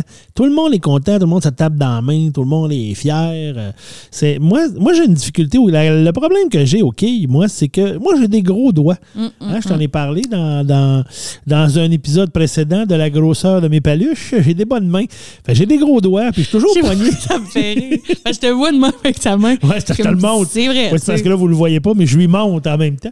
Mais j'ai des bonnes mains et euh, je suis toujours pogné avec la boule. Il faut que je prenne une boule que les doigts me rentrent dedans. Ben. Puis souvent, je pogné avec la plus pesante. Fait que je viens que je fatigue avec des boules de 16 livres, 15 livres, parce que là, j'ai de la misère. je viens que j'ai de la misère à lancer ça. Puis quand j'en prends des trop légères, ben là, j'ai pas de contrôle. Fait là, à part, elle me reste quasiment Ben oui. dans les mains. Fait que là, je leur dirais, fait que, faut tout le temps que je pogne la boule la plus pesante. La bonne boule. La bonne boule. Euh, ben, ça conclut mon petit segment sur les quilles. Ben, on, écoute, on va très passer à une autre intéressant, discipline. Très intéressant. Changeons de discipline. Changeons. Alors, je vais te parler maintenant des échecs. Euh, les échecs, euh, c'est à la base un jeu. Donc, euh, c'est un passe-temps. Euh, Ouais. c'est- comme pas un sport. On peut pas rentrer ça dans les sports. Quoique, dans les prochains Olympiques, par- paraît-il que les échecs seraient un Ben, sport écoute, olympique. euh, tantôt, je te parlerai dans ma chronique sur les e-sports. Je ris quand même une petite version. Je te parlerai un peu des échecs. OK, parfait. On se garde ça pour Très tantôt. peu. Euh, mais il y a quand même tout un système là, de, pour être euh, champion euh, des échecs, si tu veux. En fait, on ne dit pas vraiment champion. Il y a un terme pour ça, c'est grand maître international, le GMI, qui a été créé dans les années 50, en 1950 en fait exactement et qui est euh, décerné par la Fédération internationale d'échecs. C'est très sérieux, là, les Ouais, échecs. c'est- très sérieux, les échecs, Très, très là. sérieux. C'est très prestigieux aussi. Oui. Il y a beaucoup de prestige euh, Ouais. rattaché à ça. Et il faut dire qu'il n'y a pas vraiment... Tu sais, c'est pas euh, tu gagnes le tournoi puis tu es un grand maître. Tu as comme différentes affaires à remplir, différents critères. Puis euh, la fédération décide si tu deviens grand maître ou non. Et quand tu es grand maître, tu l'es pour la vie. C'est un titre que tu as OK. pour la vie et c'est euh, c'est mixte. Donc ça peut être autant euh, femme qu'homme. Et j'ai cherché le plus jeune grand maître d'échecs et je l'ai trouvé. Il s'agit de Sergei Kariakin. Un russe. C'est pas vraiment un russe, Ouais, c'est un Ukrainien. ouais, C'est un ça. Ukrainien qui a pris euh, récemment la nationalité russe, en fait. Au courant de sa vie, il Ben, a je- changé de nationalité. En Russie, euh, il y avait beaucoup de champions, de grands maîtres, en fait, euh, Oui. des échecs. Il y en a eu beaucoup en Russie. là. Absolument. D'ailleurs, la Russie est un peu la, la nation championne des échecs. là. Ils ont le plus grand nombre de champions, puis c'est pris très au sérieux. Puis en fait, ils ont le plus grand nombre de compétitions aussi. Il y a beaucoup de compétitions, même compétitions mondiales qui vont se tenir en Russie. Euh, devine, il avait quel âge? euh, quand il a gagné son, son titre? C'était en 2002 qu'il a En gagné le 2002, titre. c'est le plus jeune. C'est le plus jeune au Ben, monde. écoute, je pense que tu peux être quand même, tu peux être bon aux échecs jeunes. Fait que euh, je dirais peut-être. euh, Avant que tu dises ta réponse, ouais. je veux quand même t'aiguiller un peu parce que je sais pas si tu as déjà entendu parler de Bobby Fischer. Oui. Ça dit sûrement quelque Oui, chose. C'était oui, un Américain, C'est un Américain qui a été champion aux échecs. Il n'y a pas un film, il y a un film là-dessus aussi, me semble. probablement. L'histoire de Bobby Fischer, quelque chose comme ça. euh, qui est devenu un peu euh, fou là, à la fin de sa vie là, avec des déclarations euh, antisémites et anti-américaines, qui a été en cavale dans plusieurs pays du monde. En fait, il a eu une vie très mouvementée. Mais pour te donner une idée, lui, avant, avant ce petit gars-là, euh, avant, ben, en fait, avant les dernières années où de plus en plus de jeunes personnes sont devenues, il détenait le record et lui, c'était comme vers 14 ans. Fait qu'il faut Ok. que tu dises que c'est plus jeune que 14 ans. Ben, je m'enlignais vers 7. non, c'est plus vieux que 7. 8. Non, je vais te dire la 12. réponse. C'est 12, oui, c'est ça, 12. bravo. Donc, à l'âge de 12 ans et 7 mois qu'il a obtenu le titre de grand maître international. Euh, il a, ça, c'était en 2002 et il est devenu pour la première fois vainqueur de la Coupe du Monde en 2015. Donc, tu vois, tu n'es pas obligé d'avoir gagné la Coupe du Monde pour être un grand maître. Tu sais, des fois, c'est le nombre de tournois que tu as gagné, comment c'était prestigieux, contre qui tu as joué, les points que tu as fait.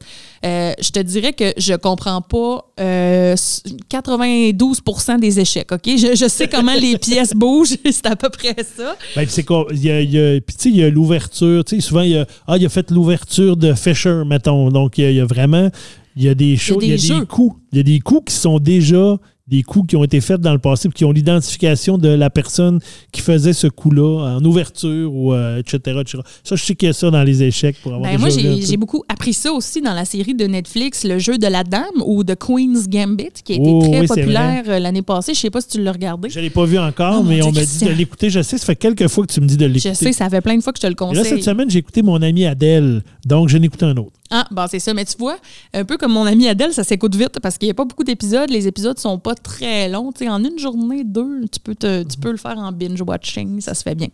Euh, mais dans cette histoire-là, qui est une histoire complètement inventée, on suit l'histoire d'une jeune fille qui, elle, va devenir championne d'échecs, un peu dans ces années-là, d'ailleurs. Et, euh, tu sais, ça nous ramène aussi à Bobby Fischer. D'ailleurs, certains disent que c'est un peu l'histoire de Bobby Fischer, mais comme s'il était une femme, si tu veux, parce que euh, c'est ça, il battait lui aussi des grands joueurs russes et en pleine guerre froide en plus, tu sais, il y avait tout Ben oui, il y avait tout l'américain contre le russe, Ah puis non, les jeunes, c'était toute une On histoire. se ramène à Rocky 4, là, avec Drago. Pareil. C'est la même chose. Euh, euh, après, ben, je voulais te dire aussi sur, euh, sur lui, sur le petit Sergei Karyakin. euh, qui a quand même, qui est le huitième joueur mondial au moment où on se parle. Fait que c'est très, très bon euh, pour euh, l'âge qu'il a. Et je trouvais ça le fun de dire un petit fun fact. Euh, il s'est marié à une maîtresse internationale féminine d'échecs. Donc, Ah, ben, euh, ça doit jouer aux échecs dans cette maison-là. C'est Katerina Dolzikova. Se sont mariés au mois d'août 2009. Il doit y avoir de la stratégie dans cette maison-là, je dirais, moi. Hey, sur l'oreiller, là, ça doit euh, Hein? parler de stratégie. On fait-tu euh, l'ouverture de Bobby Fischer, chérie? C'est ça, du euh, dirty talk de joueurs d'échecs. Et voilà. Imagine leurs enfants, ils ont comme une petite pression de- d'être bons. hein. Hey, moi, j'aimerais ça jouer aux dames, maman. Non, tu vas jouer aux échecs. Et euh, bon, pour terminer ma chronique, je voulais te parler maintenant de billard. Oui. Euh, parce a ça aussi, un loisir, le billard. Ben oui? Je sais pas toi si- comment tu te débrouilles au pool? Euh, pas pire. Que- Correct. Ben, ça dépend. Je je sais pas. euh, j'ai pas assez joué. J'ai pas assez développé l'habileté. J'aime ça. C'est ça. Moi, Ouais. euh, je m'amuse. Moi, j'ai déjà été quand même pas si pire. Avec euh, des amis, à un moment donné, on y allait souvent euh, au Doolies d'Alma dans le Ouais. temps, avant qu'il soit tout changé. Là. On jouait, c'était, je pense que c'était le pool, était gratuit le mardi ou quelque que chose tu dire avant qu'il passe au feu, parce qu'il n'a pas Ben, je pense qu'il a feu. brûlé, Ben oui. oui, c'est ça. Ouais, c'est ça, avant pour ça, qu'il c'est pour ça brûle, qu'il a changé. Ils l'ont rebâti. Oui, ben, c'était comme ça que je voulais dire, mais de, de manière moins dramatique. Mais ouais, avant qu'il passe au feu, donc, j'ai passé plusieurs soirées là, mais tu sais, j'ai jamais été si doué que ça. Faut dire que mon grand-père avait une table de poule dans son sous-sol. Et ça, ça me rappelle tellement des beaux souvenirs d'avoir joué là avec mes cousins, cousines, même si on connaissait pas les règlements puis qu'on faisait un peu n'importe quoi.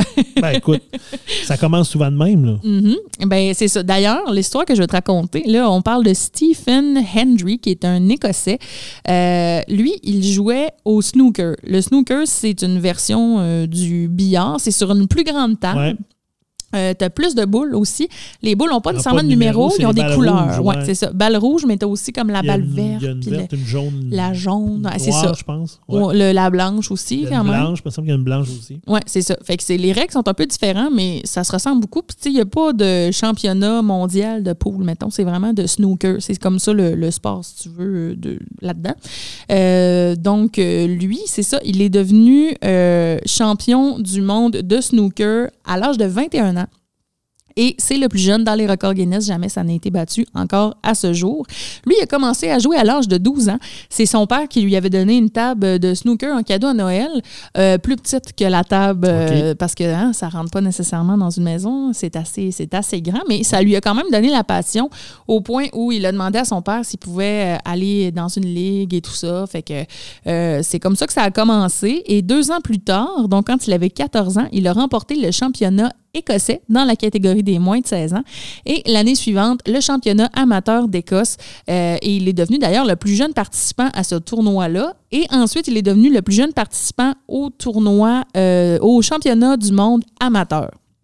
Donc, euh, quand même, c'est. Ouais. euh, mais tu vois, je pensais qu'il avait battu le record du nombre de titres, mais j'étais dans le champ. Il a remporté 74 titres professionnels. 133, là, c'est beaucoup. Là. c'est beaucoup. Faudrait. euh, Si on parle de, de tout sport ou activité confondue, c'est, dans beaucoup les là, tops, là, avoir remporté 133 fois. Sais, on regarde les grands sportifs, si on regarde les golfeurs ou euh, euh, les équipes de hockey, bon, le Canadien de Montréal, je pense qu'ils ont 24 23 ou 24 Coupes Stanley, les Yankees de New York aussi au niveau des championnats.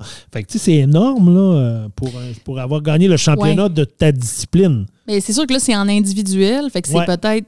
Sais, si tu fais tous les tournois de l'année, je sais plus, pas. Je sais, t'en mais il faut dire que celui de, de Key, ça fait des années qu'il jouait comme 40, 50 ans qu'il joue au Key. Fait que t'as le temps d'en accumuler euh, peut-être un peu plus. Euh, mais pour euh, revenir à Stephen Hendry, Yeah, Stephen Hendry. Il a fait toute une carrière là-dedans. Il est devenu comme professionnel. Il a joué beaucoup, beaucoup. Là, maintenant, il joue moins, mais comme c'est souvent le cas, il va devenir un peu coach pour les plus jeunes, pour les encourager là-dedans. Mais là, il y a une rumeur qui veut qu'il voudrait revenir là, dans le prochain tournoi qui va avoir lieu cette année. Euh, et ce serait son grand retour. Euh, il a été quand même plusieurs années sans participer à aucun tournoi, donc ça sera intéressant de suivre ça. Et euh, c'est ce qui conclut ma chronique. Donc, si Ben, vous avez un enfant à la maison qui peut-être euh, s'intéresse aux échecs, au billard, au passion hockey, même ça chose. peut être de la pétanque, euh, ça peut être le curling, n'importe quoi. Des fois, ça vaut la peine d'aller est- investiguer plus loin si le, le jeune a un désir de, de s'impliquer là-dedans. Ben, tu parlais tantôt, puis là, je, pendant que tu parlais, je faisais une, une recherche, mais on a quand même eu, parce que là, tu as, parlé de pétanque, il y a quand même eu euh, une compétition mondiale de pétanque à La Tuque en 2002. Euh, je me rappelais qu'à un moment donné d'avoir eu ça dans un, un quiz, une question sur quel championnat, puis c'était un championnat mondial de pétanque. Il a pas eu quand ça même- aussi à Desbiens, on dirait que ça me dit quelque chose. Oui, ben oui, ils ont fait ça il n'y a pas longtemps. C'était quoi? C'était-tu des. C'était-tu de la pétanque? la pétanque? Regarde-nous ça. Mais parce que j'ai cherché aussi sur la pétanque, puis j'avais trouvé des choses aussi intéressantes, mais j'avais pas assez d'informations, là, puis il fallait que je fasse des choix. là. Ma chronique ne pouvait pas durer 50 minutes. Mais euh, il y avait le jeune euh, Dylan Rocher euh, qui avait commencé à jouer à la pétanque à trois ans parce que son père était, euh, lui, champion euh, du monde de pétanque. Hey, euh, oui, en fait, euh, c'est ça. En 2018, euh, la France qui a été couronnée championne du monde de pétanque à Desbiens. Mais voilà, mais oui, c'est Effectivement, je hein? me rappelle euh, d'avoir euh, vu ça, d'avoir pensé. Mais tu sais, c'est ça. Dans le fond, euh, c'est intéressant, ça, d'avoir ces événements-là. Mais ça m'a amené, parce que tu as parlé de pétanque, à penser à ça. Et écoute, ben, je, me lance dans ma chronique sur les e-sports. Yes, j'ai hâte. Donc, tu me demandais ça, Vanessa. Tu me dis, parle-moi des e-sports. Fait que, euh, effectivement, ben, comme j'ai dit tantôt, c'est vaste. Il y a beaucoup de choses. euh, et je ne suis pas un connaisseur. Euh, je ne sais pas, toi, dans le monde du jeu vidéo. Euh, moi, dans le monde du jeu vidéo, euh, bon, Mario Kart, euh, Ah ouais. la Wii Sport. euh, Ah Ouais, quand j'étais jeune, bon, Coleco, Atari, moi j'ai connu ça. Toi, t'as pas connu ça, c'était pas au monde, mais moi j'ai connu ça.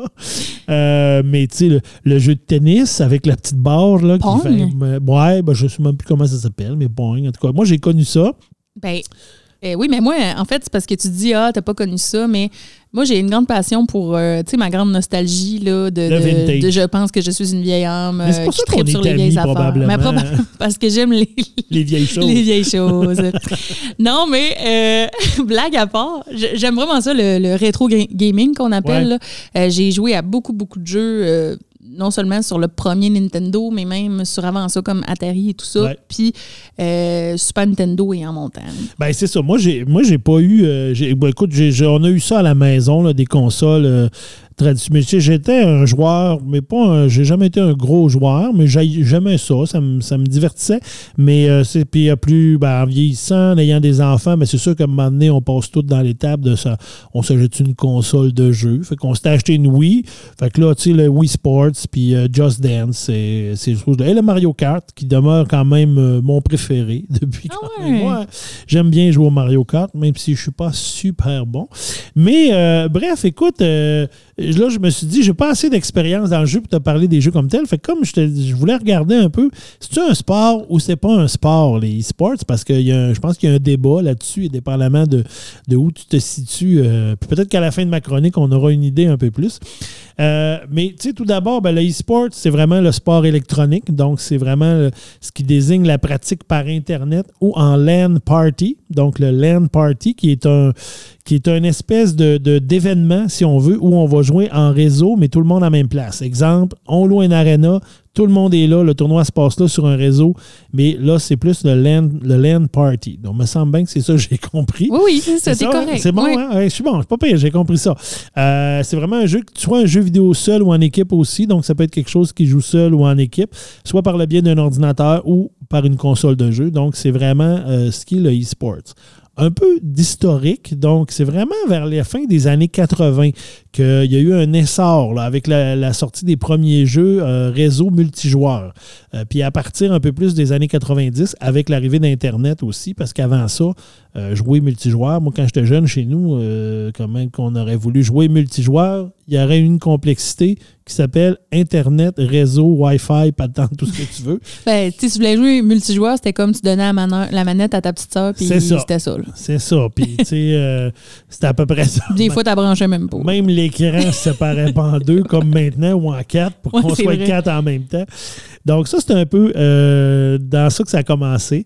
Euh, ensuite de ça, au cours des années 2000-2010, donc, il y a eu en- de plus en plus de notoriété. Euh, puis là, il y a eu des, tournois qui ont commencé à, à se- à se faire puis à émerger au niveau de la scène internationale. Puis euh, des tournois organisés, il y a quand même des organisations, le eSport World Convention, qui est quand même un événement, le Major League Gaming, qui est aussi un autre, euh, un autre ligue, en fait, si on veut, de gamers, et euh, le cyberathlète, le, le cyberathlète, le cyberathlete Professional League, il faudrait bien que je le dise en anglais, donc qui est aussi, qui ont participé à développer des événements de e-sports. Des statistiques, quelques statistiques que je te lance un peu sur le e-sports. Donc, dans le fond, en 2020, les jeux les plus populaires euh, sur euh, le e-sports, donc tu avais League of Legends, tu avais le Dota 2, le Fortnite, Counter-Strike, Hearthstone, euh, FIFA 20 et 21, et puis le Rocket League, Overwatch, Trackmania et Valorant. Écoute, je connais à zéro rien là-dedans. je sais que Fortnite, c'est un jeu un peu addictif que les jeunes ont fait, mais euh, toi, dans ça, as-tu des jeux que tu as joués? Parce que toi, tu es, quand même une gameuse, là. Ouais, quand même. Je pense qu'on peut dire Je sais pas ça. si on peut dire Ouais, gameuse ou oui. gamer au féminin, je sais pas trop. Je pense que gameuse, ça se dit Ça se bien. dit. Ou gamer, je sais pas. En tout cas, Toi, mais, c'est quoi tes jeux, mettons, que tu joues? ben, moi, je vais te dire une affaire. Par exemple, de tous ces jeux-là, je les connais tous. Il y en a là-dedans que j'ai déjà joué. Il y en a que j'ai déjà regardé sur. Mais euh, moi, je joue pas à ces jeux-là parce que j'aime pas ça, jouer en ligne avec du monde que je connais pas. OK. J'aime pas ça parce que je me trouve pas bonne. Parce que je passe beaucoup de temps à jouer. J'adore ça. Que je joue à Minecraft, les Sims. J'ai euh, commencé récemment à jouer à Temtem, qui ressemble un peu à Pokémon. Euh, je vais jouer aussi beaucoup sur ma console. Tu sais, j'ai passé tous les jeux de toutes les Legends of Zelda plein de fois. Fait que tu sais, c'est plus des jeux que je vais jouer seul ou avec du monde que je connais. Mais avec du monde que je connais pas, ça me stresse parce parce que je me dis, je suis pas bonne, je suis pas bonne, ça n'a pas de bon sens. Je, je fais rater toute l'équipe, puis j'aime pas ça, ce sentiment-là, d'être le boulet de l'équipe. Mais tu peux-tu, genre, avoir un niveau, dire, ben moi, je, je suis joueur euh, débutant ou intermédiaire, fait que tu sais que tu vas te ramasser avec des joueurs à peu près de ton niveau, donc ils ne devraient pas être choqués si t'es moins bonne ou pas bon, ou en tout cas. Ben, tu sais, ça doit dépendre. Euh, Oui, là, probablement qu'il doit y avoir des niveaux, mais tu sais, mettons, j'ai déjà joué à Fortnite, là, puis j'ai comme fait deux parties, puis je, je me suis fait défaire la face comme tellement rapidement que j'ai même pas eu le temps d'apprendre le jeu. Puis c'est comme ça qui m'a dérangé. J'étais comme, tu sais, je comprends même pas le jeu. On a fait que me tuer sans cesse. J'ai absolument aucun plaisir. Fait que j'ai pas continué l'expérience. On ne fait que me tuer sans cesse. je vais retenir ça. Mais c'était ça, c'était comme je mourais à l'infini. J'étais comme, non, j'ai plus Ben, de fun. Tu sais, moi, mais moi j'ai eu des filles, on en a déjà parlé. Fait que, tu sais, on a, ils ont fait des jeux, comme je disais tantôt, ma console, mais très, très de base. J'ai pas eu des filles qui ont gamé beaucoup. Mais j'ai des neveux qui game beaucoup. Et puis, je me rappelle, en tout cas, je les entendais souvent. Mais tu sais, moi, je me disais, j'ai un de mes neveux, entre autres, en tout cas, ils ont appris l'anglais parce que là, ils parlaient avec du monde un peu partout. Puis, finalement, il n'y avait pas le de parler en anglais. Puis là, écoute, on sais, Des fois, tu te faisais juste euh, écouter de l'autre bord de la porte pendant qu'ils jouaient. Puis là, tu fais comme, mon Dieu, ça a l'air, euh, il se passe des affaires. Puis là, voilà. Puis là, ils se parlent. Puis ils s'envoient des stratégies. Puis c'est quand même euh, Mais intéressant. Mais c'est cool, ça, qu'il y ait le guts de le faire, un peu, si tu veux. Parce que Ouais. moi, c'est vraiment ça qui m'arrêtait. Mettons, World of, of Warcraft, OK? Je me faisais un bonhomme, là, tout seul. Je jouais tout seul, là, pendant, mettons, 30 niveaux. Puis quand j'étais rendu au, au point, mettons, au niveau 40, où ce qu'il fallait que je me mette en équipe, j'arrêtais. J'étais comme, non, j'ai OK. pas envie de jouer avec personne. Je comprends à moitié les règlements? Non, tu sais. Moi, il y a- y aussi le volet, je te dirais, euh, il y a trop de pitons. Euh, Ouais. Tu sais, les consoles, les manettes. Qui ont... Moi, avait le- avec le piton euh, hein, gaz, break, tourne à droite, tourne à gauche. Moi, j'étais bien content. Écoute, là, les pitons, là, ils ont rajouté des pitons en avant. Au début, il y en avait un, là, il y en a deux. Là, t'es rendu avec quatre pitons, cinq pitons. Là, si tu bouges la manette, écoute-moi, là, Trop de pitons. Ouais, trop de pitons. Moi, j'ai perdu un peu le sens du e-game là-dessus. Bon, bref, continuons avec mes statistiques. Euh, il y a quand même 14 millions de pratiquants occasionnels de e-sports dans le monde. Euh, 7,3 millions qui sont des pratiquants plus réguliers. On parle de 6,8 millions qui ont une affinité avec le e-sports. Il y a quand même 1,7 million de personnes qui disent qu'ils suivent les activités reliées au e-sports. Et il y a 3,6 millions qui pratiquent, de, de personnes qui pratiquent des compétitions. Donc, c'est quand même quelque chose mondialement que tu vois que c'est c'est- c'est populaire. C'est beaucoup de millions de C'est personnes. beaucoup de gens qui font des choses. Euh, en 2005, euh, la Coupe du Monde en 2005, l'équipe gagnante avait remporté 40 000 à Counter-Strike. Donc, euh, puis au total, dans cet événement-là, en 2005, il y avait 265 000 en prix pour euh, la compétition euh, de la Coupe du Monde. Et si on regarde en 2011-2012, tu as, Valve, qui est un studio de développement de jeux vidéo, qui, eux, ont organisé une, une compétition puis qui ont annoncé qu'il y avait un million en prix pour euh, les gagnants. Et en 2013-2014, Valve a annoncé une autre compétition avec 10 millions en prix. Donc, tu vois que ça a gagné beaucoup Aïe, aïe, hein? en popularité, en, en tout ça, en commanditaire, en sponsor, de tout ce que tu veux pour aller chercher des affaires comme ça. Et en billets vendus de téléspectateurs, j'imagine. Ben, ce bout-là, je ne sais pas. Est-ce que tu achètes? Est-ce que tu payes pour voir ces choses-là? C'est ça, Ben c'est le bout que j'ai pas vu.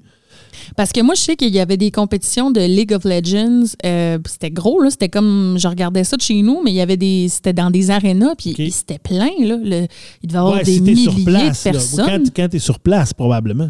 Oui, je parle d'être sur place, là. Parce que pour le regarder à la, télé, à la télé, sur Internet, sur Twitch, mettons, c'est gratuit. Mais euh, pour Quand y aller sur, sur place, place. parce qu'ils ils sont déjà venus au Canada, je pense à Toronto, euh, il y a quelques années, euh, le plus près qu'ils soient venus d'ici, en Amérique du Nord. Puis, tu sais, pour y aller, tu pouvais t'acheter comme une espèce de, de passe. Puis, pour toute la fin de semaine, tu pouvais aller Ben, voir autant de matchs C'est comme des genres de conventions là, de. de, de, de- tu sais, J'ai l'impression que c'est comme un événement autour de tout ça. Tu as probablement la compétition, mais il doit y avoir plein de choses autour de, de- de- que Ben tu peux oui. aller, que tu peux voir, tu sais, comme les Comic-Con ou des affaires comme ça. Il doit y avoir une espèce de, de toute une vie et un monde autour de Oui. la compétition en plus. Non, mais c'est super intéressant. hein. J'aime ça, entendre ça. Ça dégénère des affaires. Et en 2014, on disait qu'il y avait 90 89 millions de visionneurs réguliers et 117 millions de visionneurs occasionnels. Et en 2017, on avait 191 millions de gens qui regardaient de façon régulière et 194 millions de façon occasionnelle. Donc, écoute, ça a le plus que doublé en trois ans.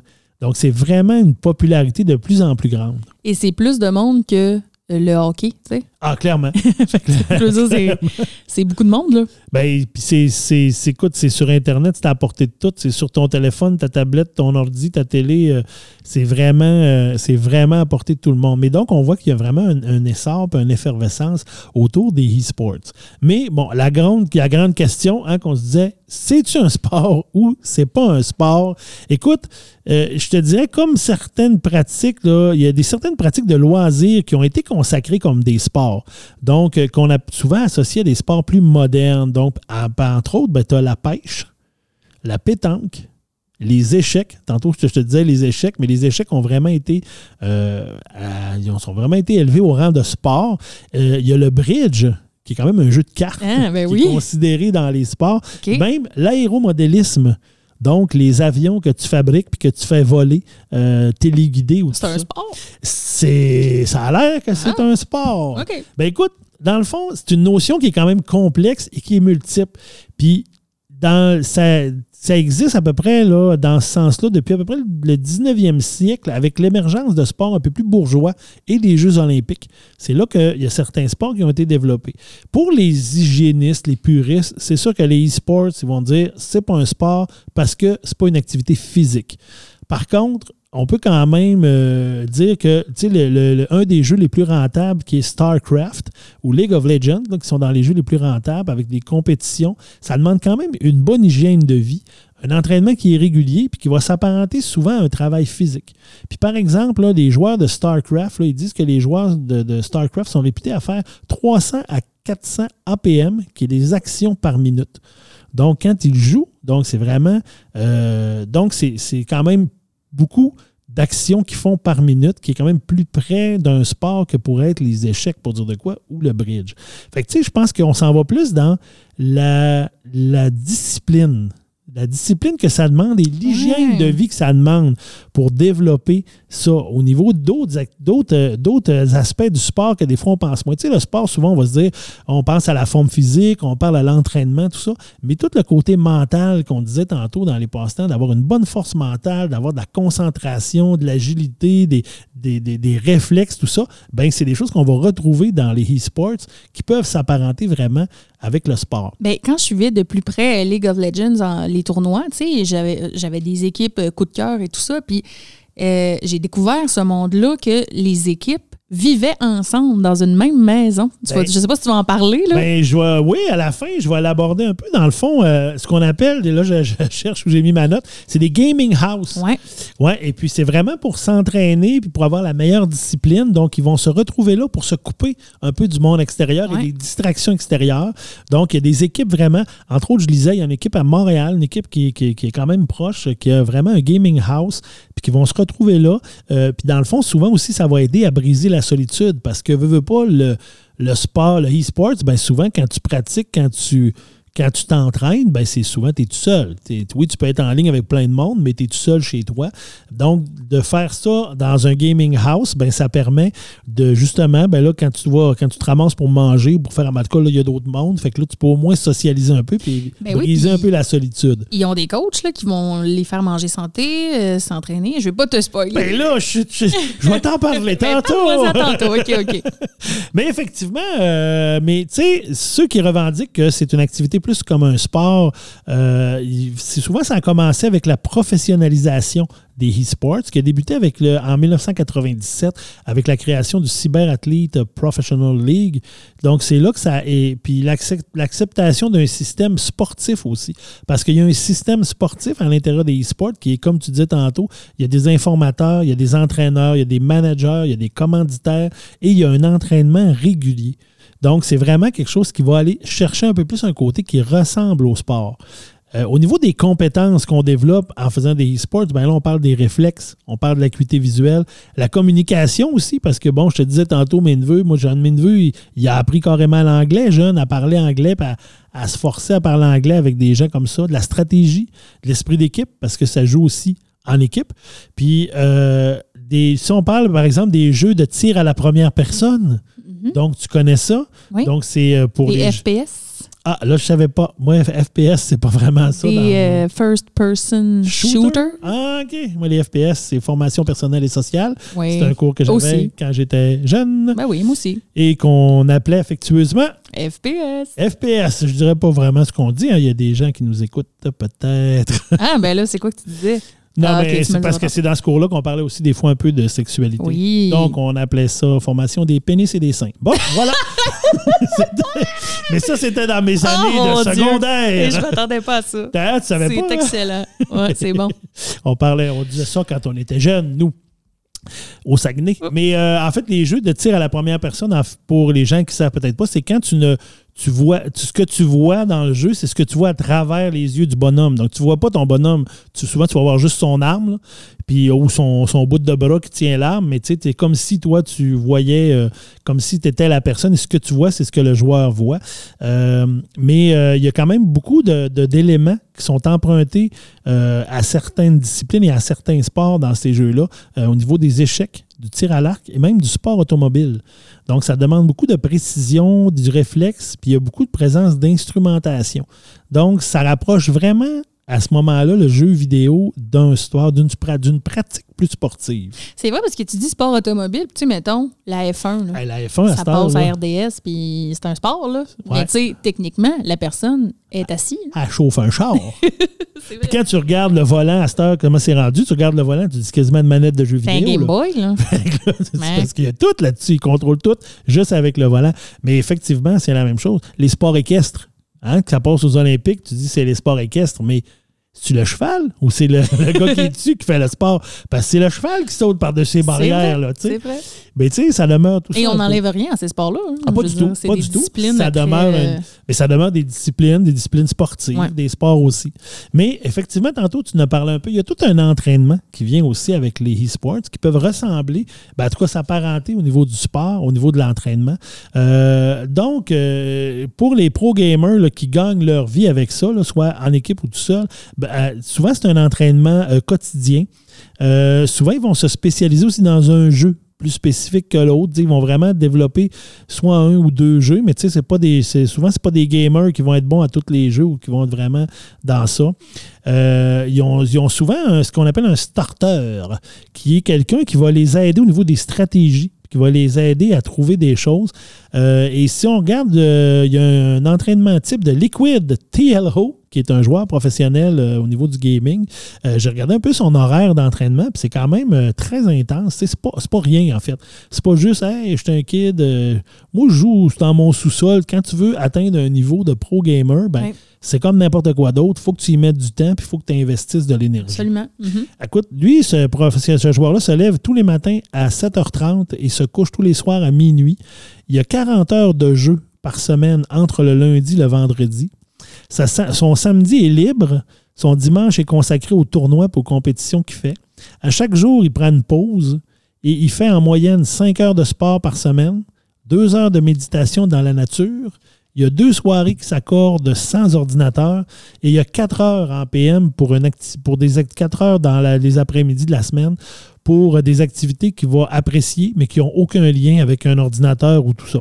OK. Donc, c'est vraiment, puis quand je regardais un peu de, sur ce que j'ai recherché, tu vois son horaire, ils te mettent un horaire type de la semaine, puis c'est vraiment 7h30 levé, 8h, euh, il joue, 9h à 10, il joue, à 10h, il va faire ça, puis ça, après ça, on dîne, puis c'est vraiment hyper C'est détaillé. strict, là. C'est très strict et c'est un programme vraiment, vraiment euh, très, très, très précis.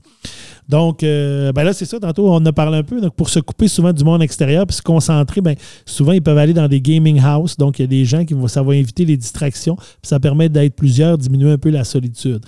Donc, tu sais, c'est un programme d'entraînement qui est quand même strict puis qui demande une discipline de vie. Veux, veux pas, il faut que tu mettes l'énergie puis tu n'as pas le choix. Donc, il faut que tu aies la discipline pour la faire. Fait ça commence tranquillement à s'approcher d'un sport quand on regarde ça de cette façon-là. Il y a quand même des risques euh, à associer un peu au gaming, des risques pour la santé. On, on parle quand même de longues heures passées devant les écrans. Donc, au niveau de la fatigue oculaire, ça peut entraîner ça. Euh, les postures assises prolongées, on sait ce que ça peut entraîner. euh, problèmes de dos, douleurs, etc. Et on parle aussi de dopage dans Ah les ouais? e-sports. Ouais. Et beaucoup de, de dopage, mais entre autres pour diminuer la fatigue pour aider à s'entraîner de façon plus longtemps et pour augmenter ta concentration. Donc, j'ai pas fouillé sur qu'est-ce qu'ils peuvent prendre ou ça, mais il y a vraiment un aspect dopage dans le e-sport que tu dis, ben là, tu commences à s'approcher d'un sport. S'il faut que tu te dopes pour Ben, en s'il y a des tests, euh, si tu peux, faut que tu fasses un petit pipi de temps en des temps. dépistages, ben, je peux comprendre des espèces de drogues pour la concentration, Ben oui. mais on les voit souvent, me semble, boire genre du Red Bull ou. Ouais, ben il y a sûrement ça, ou entre autres, là, mais il y a sûrement, il faut que tu te tiennes éveillé. Là, ouais. Euh, veux, veux pas en avant de ton écran jusqu'à 3, 4, 5, 6 heures. euh, faut que tu faut que tu ça, faut que tu sois là, faut que tu sois toute là. Euh, écoute, je, je voulais juste parler aussi euh, d'un- d'une entreprise. Ben, en tout cas, j'ai vu euh, une équipe de kinésiologues d'Alma. Puis là, on va en parler parce que c'est quand même proche de chez nous. Ben oui. Donc, euh, qui ont développé une application web qui s'appelle Perform Plus. Puis l'objectif de l'application, c'est vraiment que les gens puissent aller chercher des, des bénéfices pour leur santé en faisant des activités physiques, mais pendant le gaming. Donc, Ah. c'est vraiment une, euh, une- c'est un algorithme, en fait, qui va te poser des questions. Ce n'est pas une personne qui te pose des questions, c'est un algorithme euh, automatisé qui va te poser des questions. Puis qu'en cinq, quelques secondes, ils sont capables de te sortir un programme euh, pour faire un peu de, de- pour bouger, en fait, pendant ton gaming. Mais ça peut aller de, dépendamment du jeu. Tu sais, ça va être en lien avec le jeu que tu fais. C'est exemple, il parlait entre autres, mettons, des gens qui vont jouer à NHL euh, euh, comme jeu. Ben, souvent, tu as le, le- le- le temps de entre les périodes, qu'il y a toujours une petite pause de quelques minutes entre les périodes, ben, profitez de ce temps-là. Et là, ils vont, ils vont te donner des exercices à faire qui peuvent être juste te lever, euh, euh, bouger tes pieds, taper du pied, juste des fois euh, enlever tes mains de, de- du clavier ou de la manette ou de tout ça ou de la souris d'ordinateur. Donc, c'est vraiment, c'est développé par une équipe de kinésiologues d'Alma. C'est bien trouvais ça le cool. fun, Puis euh, je trouvais ça bien le fun de parler de ça. Comment ça s'appelle leur application? Ça s'appelle sais-tu? Perform Plus. OK, Ouais, ouais, je dit. tu l'as dit. ouais. l'ai dit Perform tantôt. Plus. Oui, je sais. Maintenant que tu le dis. Écoute-moi. Mais je t'écoutais, je l'avais oublié. Donc, écoute, je pense que si on parle d'entraînement, on parle de risque, on parle de, de même pa- plateforme pour pouvoir t'entraîner et t'apprendre à bouger, je pense que euh, même si les puristes diront probablement toujours que c'est pas un sport, euh, si on regarde au niveau de la discipline, de la rigueur, de l'entraînement, puis des sacrifices qui sont nécessaires pour devenir un joueur professionnel, ben, je pense qu'on peut ramener le e-sports au niveau d'un sport. C'est quand même c'est quand même quelque chose qui s'attarde à ça. Et si jamais tu as le goût de devenir euh, gameuse professionnelle, juste pour te donner une idée, en 2019, euh, le top 5 des plus hauts salariés euh, au niveau euh, du gaming, Ouais. donc en cinquième position, on avait Shroud à 12,5 millions. Euh, dans son année euh, 2019. Là, on ne spécifie, pas- on spécifie pas, mais c'est sûr que bon, il, y a le- il y a sûrement les tournois, les compétitions, mais aussi tous les commanditaires Ouais, qui viennent ouais, avec ouais, ça et toutes les images, etc. Euh, quatrième position, Markiplier, 14 millions dans son année. Et là, en lisant les noms, j'ai fait coudon, c'est-tu des chanteurs de rap? Parce qu'on se rappelle qu'au niveau du rap, c'était les noms qui Ah, étaient. oui. Mais c'est des surnoms, vous C'est c'est comprendrez. des noms de, de gaming. C'est ça, c'est des surnoms de gaming. noms en ligne. Puis euh, donc, la troisième position, euh, 14 millions aussi, c'était Preston. Euh, Lui, lui j'ai spécialisé dans le Minecraft et le vlogger. Et euh, deuxième position, PewDie, Pew- hey, PewDiePie. PewDiePie, PewDiePie, qui est le plus controversé un peu dans le gaming. qui est un YouTuber. euh, YouTuber controversé, propos misogynes, antisémites. En tout cas, il y- avait certains aspects louches, mais il coûte 15 millions par année. Et le premier, en 2019, Tyler Bel- Belvins, alias Ninja, qui lui a fait 17 millions dans son année euh, en étant un pro gamer, en commandite, tournoi et tout ce que tu veux. Donc, Vanessa, si tu as le goût de te lancer dans le pro gaming, ben sache qu'il y a des sous à faire. Ben, euh, je pense que je pourrais pas être une gameuse professionnelle, mais tu sais, dans ta liste, tu avais quand même des gens qui sont pas nécessairement des professionnels du jeu, c'est-à-dire qui font pas de compétition, mais qui ont des chaînes YouTube, des, chien- des chaînes Twitch. Ouais, ben c'est ça. Et tu sais que j'ai commencé à Twitcher là, Ben oui, je euh, vu récemment euh, avec jouer mon ami. avec ton ami Louis. Oui, Louis euh, Ben- sur sa chaîne Louis Aspen. Ça, d'ailleurs, c'est quelque chose que j'ai regardé parce que l'autre fois, tu me disais, Hey, je vais faire ça. Ah, je vais aller voir. Bon, je vous ai pas regardé longtemps parce que je t'ai dit, euh, Tu connais pas le jeu. ben, je connais pas le jeu et je sais, je- je- c'est sûr qu'à mon niveau, là où j'étais, je comprenais pas l'intérêt de regarder ça. Tu je trouve ça bien cool de, de te voir toi, tu es là dans mon écran, puis avec ton ami Louis, que je connais pas encore, mais qu'un jour je connaîtrai peut-être, et de vous voir jouer, de parler en même temps, puis vous parler un peu de tout et de rien aussi au travers de tout ça. Mais c'est ça. C'est sûr que faut avoir l'intérêt, faut être, faut être, je pense, un e-sporter puis un gamer pour dire je m'intéresse à ça. Comme au même titre, je vais écouter un sport à la télé parce que je m'intéresse au sport. Je veux dire, moi, j'écoute beaucoup le golf à la télé. Tout le monde m'a dit Batin, ce que c'est plat. Comment plate, tu fais pour ouais. ça? Ben oui, mais je ne m'assois pas nécessairement en avant pendant quatre heures, mais la télé est là, puis je fais mes affaires, puis je regarde de temps en temps. Je suis les joueurs que j'aime, mais je suis un joueur de golf et j'aime ça. Fait que c'est sûr que c'est ça qui me parle. Fait que probablement que si je gamais un peu plus, j'aimerais un peu plus ça. Mhm. Et là, je Euh, me tais, je te laisse la place. Oui, ben c'est ça. Il nous reste une dernière chronique Oui. euh, à faire. Euh, Donc, toi, tu m'as demandé euh, de parler des collections. Euh, C'était assez large comme thème. Puis, en fait, je, je me demandais, toi, as-tu une collection ou as-tu déjà collectionné quelque chose? Écoute, je me rappelle pas, jeune, oui, jeune, je pense que des, des figurines, comme un peu n'importe quel jeune, des roches, parce qu'effectivement, quand on a un certain âge, on dirait qu'on, je sais pas pourquoi, moi, on collectionne des petites roches. Mais sinon, j'ai pas été un grand euh, collectionneur dans ma vie, moi.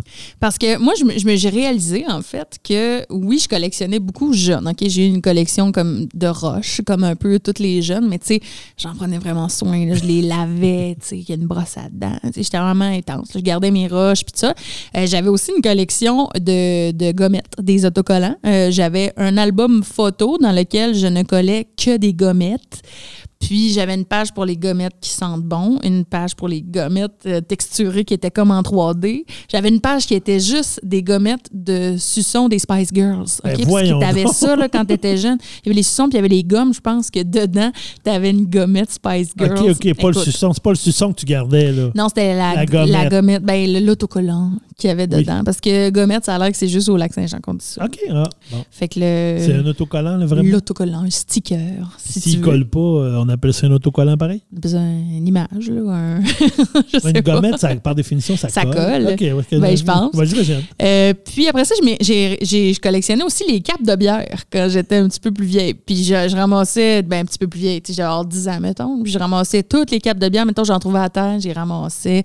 Hey, à cette heure, avec les microbrasseries, je serais-tu gâtée dans ma collection? Parce que là, moi, j'avais comme Wildcat, la Bat 50. Euh, tu sais, c'était pas des, des- des grandes affaires, là. Mais j'ai collectionné ça quand même longtemps. Si tu trouvais une Molson, t'étais contente. Ah, c'était cool. Si j'en trouvais un que j'avais pas, je. Échange-moi ma Molson.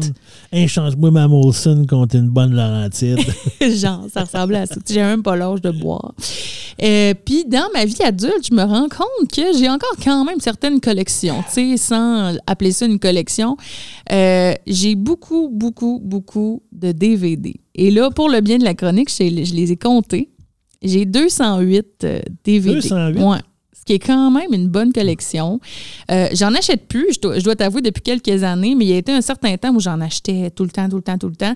Là, euh, maintenant, non seulement après avoir déménagé dix fois, je me suis rendu compte que c'était bien gossant à déménager, les maudits DVD, euh, puis que j'en écoutais moins à cause des services de streaming aussi, tu sais, avec C'est. Netflix et tout, et tout, etc. Disney Plus, c'est rendu que tu as tous tes films à, à la portée de- du doigt, tu sais, et en HD à part ça. Plus simple un peu. Mais j'ai quand même des DVD que je suis contente d'avoir, comme des films québécois, hein, qui sont un peu plus durs à trouver. Et tu connais mon amour du Oui. cinéma québécois. Euh, donc, euh, c'est ça. J'ai ma collection de DVD. Et euh, j'ai pas le choix de nommer aussi ma collection de T-shirts. je t'explique. Tu sais que j'ai été impliquée dans toutes sortes d'affaires. Oui. Fait que souvent, tu te ramasses avec plein de T-shirts que tu remettras pas nécessairement. Tu sais, mettons, j'ai des T-shirts d'expo science de quand j'étais au secondaire, des T-shirts de tournois d'impro, euh, des T-shirts euh, d'équipe d'impro, même de gilets de hockey, euh, des chandails d'inside qu'on s'était fait avec mes amis des fois, ou tu sais, pour un tournoi de volleyball, on s'était fait un, un T-shirt. Moi, j'ai tout gardé ça. Euh, j'ai participé aussi à des LAN. Hein, T'en parlais tantôt, Oui. un LAN. J'en ai fait aussi au cégep d'Allemagne. Il y en avait un. J'ai participé comme trois ans de suite. C'était- On passait euh, 24 heures dans le cégep toute une nuit, puis tout le monde amenait son ordi, puis on collectait ça ensemble, puis il y avait des tournois de plein d'affaires, puis on pouvait gamer, puis jouer à plein d'affaires toute la nuit. Puis euh, j'avais gagné un T-shirt. Plein- euh, des T-shirts d'emploi aussi, euh, de quand je travaillais euh, dans des restaurants, dans des microbrasseries, dans des magasins. Et j'ai tout gardé ça. Et c'est tout dans des sacs de poubelle chez mes parents. Et là, ma mère doit entendre ça, puis elle doit se dire Oh, c'est maudit T-shirt. À un moment donné, je vais les jeter pendant qu'elle sera pas là. Elle me menace souvent de faire ça parce qu'elle est écœurée de voir les sacs traîner, mais c'est dans mon ancienne chambre chez mes parents. Ou elle va juste dire Ah, je suis content qu'elle pense qu'ils sont encore là. Je les ai déjà jetés. Peut-être qu'ils sont même plus là au moment où on se. Mais elle sait que j'ai trop un attachement sentimental. Puis j'ai déjà essayé d'en jeter, de faire un tri. Je suis pas capable. On dirait que je fais Oh non, non, je le garde. Fait qu'à quelque part, c'est une collection. Ben, tu dis ça, puis je, je me reconnais aussi parce que si on parle de collection dans ce sens-là, moi aussi, j'ai plein de, de vieux t-shirts, de vieux chandails, de vieilles affaires euh, au niveau ve- vestimentaire qui ont, qui ont un lien ou qui ont une association à quelque chose de précis, puis qu'à chaque fois que je fais du ménage ou du grand ménage, je fais Ah non, je peux pas jeter ça. Ah, je peux pas jeter ça. Ah, je peux pas jeter ça. Puis là, je me ramasse que, effectivement, j'ai beaucoup de, de, de, de chandails ou de t-shirts, de toutes sortes d'événements Uh-huh. ou de choses que je fais non, je peux pas les jeter. C'est comme, il y a Ben, une valeur sentimentale. Donc, c'est une collection. C'est ça. Ben, J'ai aussi, j'ai une. aussi une collection de. Tu sais, quand tu vas quelque part, mettons, t'es bénévole pour le bol d'or d'impro, puis ils te donnent une espèce Ah, oui, de oui, la- leech la- avec une petite pancarte avec Yes. ton nom. Hey, ça, là, j'en ai une grosse poignée La là, de, de cocarde. Merci, c'est ça que je cherchais. De plein d'affaires que j'ai participé, j'ai tout gardé ça. Je sais pas pourquoi, mais je les garde. Et là, ça m'a amené à me poser justement la question pourquoi faire une collection? Pourquoi ramasser des affaires Pourquoi qui servent à rien et qui n'ont aucune affaires? valeur monétaire? Fait que euh, j'ai exploré ça, puis je me suis rendu compte qu'il y a plusieurs raisons pour faire une collection. Tout d'abord, et là, c'est ce qui nous concerne le plus, je pense, une raison sentimentale. hein. C'est un souvenir, c'est la nostalgie, et même jusqu'à un certain point, ça peut aller chez certaines personnes combler un sentiment de solitude. Euh, C'est-à-dire que euh, il y a des gens là, qui vont collectionner des affaires qui, qui ont qu'une valeur, là, mettons. euh, euh, mon Dieu, qu'est-ce que je pourrais donner? Des paquets d'allumettes, OK? Mettons, on va se donner ça comme exemple Des Puis- cartes d'affaires de quelque des chose. cartes d'affaires. Puis ils en ont plein. Puis ça, c'est comme s'ils leur attachaient une valeur sentimentale qui, que, qui leur enlève une certaine part de solitude, de se dire j'ai ces objets-là à qui j'accorde une valeur sentimentale Je qui m'entoure. Je peux leur parler. Je peux Si leur je parler. m'ennuie, Je peux, je peux faire des jeux de rôle avec. Ben, pourquoi pas? hein? J'imagine la personne avec les petits paquets d'allumettes. Mais, euh, tu sais, pas nécessairement de jouer avec, mais, tu sais, de, de- d'en faire le tri, euh, de les placer Ben oui. de manière euh, euh, agréable visuellement, euh, de s'en occuper. Tu sais, ça peut combler un certain vide dans la vie. Euh, Puis là, c'est ça, j'ai ces exemples-là, mais tu sais, ça peut être des, euh, des publicités dans le journal, des photos, euh, des vieux TV hebdo. hein. Il y en a qui ramassent fait, ça. N'importe quoi peut devenir quoi. une collection tant que ça te parle à toi comme personne. et que tu y accordes une certaine valeur. Ouais. Après ça, une autre raison, euh, et ça, c'est peut-être plus, mettons, ma collection de DVD, c'est de collectionner par passion. Hein, on aime tellement quelque chose qu'on on, on veut l'avoir. On, on le veut absolument. Euh, tu sais, euh, je suis pas si intense que... Dans, dans le fond, je paierais pas 200$ piastres, là, pour un DVD et que je veux tant que ça. Mais tu sais, j'ai quand même mis de l'argent là-dedans. Tu sais, ça a une certaine valeur. Euh, là, ça coûte plus rien quasiment les DVD, mais il y a été plus- une époque où c'était Ouais. des fois à 20, 25$ Ouais, ouais, piastres, 20, euh, 25 pour un film qui venait de sortir. Sûr. tu sais, j'ai beaucoup de saisons euh, des Simpsons, par exemple. Tu sais, ça avait un certain prix parce que là, tu as plus de DVD. J'ai des vieilles saisons de 4,5 en DVD. euh, des affaires que j'ai payées quand même un bon prix. Et c'est là aussi qu'on on peut se dire que c'est par passion, c'est quand on met de l'argent. Et puis quand on le veut tellement que peu importe le moyen de l'obtenir ou peu importe le montant, euh, on le veut, on le veut, on le veut, puis on, plus ça va prendre de la valeur dans notre tête, puis qu'on on va vouloir le garder. Puis je peux te donner comme exemple les gens qui ramassent des objets associés à des séries télé ou, tu sais, par exemple, à Star Wars, tu sais Oui. Quelqu'un qui tripe vraiment sur Star Wars, euh, qui va collectionner tout ce qui est en lien avec Star Wars, puis qu'à un moment donné, il va sortir une figurine, ah, il y en a juste 100 copies, puis elle vaut 100 000 mais tu sais, comme c'est son rêve de l'avoir parce que ça va combler sa collection. Et d'ailleurs, euh, il y a un gars qui s'appelle Steve Senswit, qui est un Américain et qui a amassé au cours de sa vie plus de 300 000 objets reliés à Star Wars. Euh, il en a comptabilisé officiellement 68 592, mais il y en aurait plus de 300 000 là, qui ne sont pas catalogués. Puis on peut aller visiter ça, c'est comme un musée, si tu veux. Physiquement, Euh, tu peux y aller physiquement, physiquement, tu peux y aller. OK. Oui, et puis c'est un record Guinness d'ailleurs d'objets de Star Wars.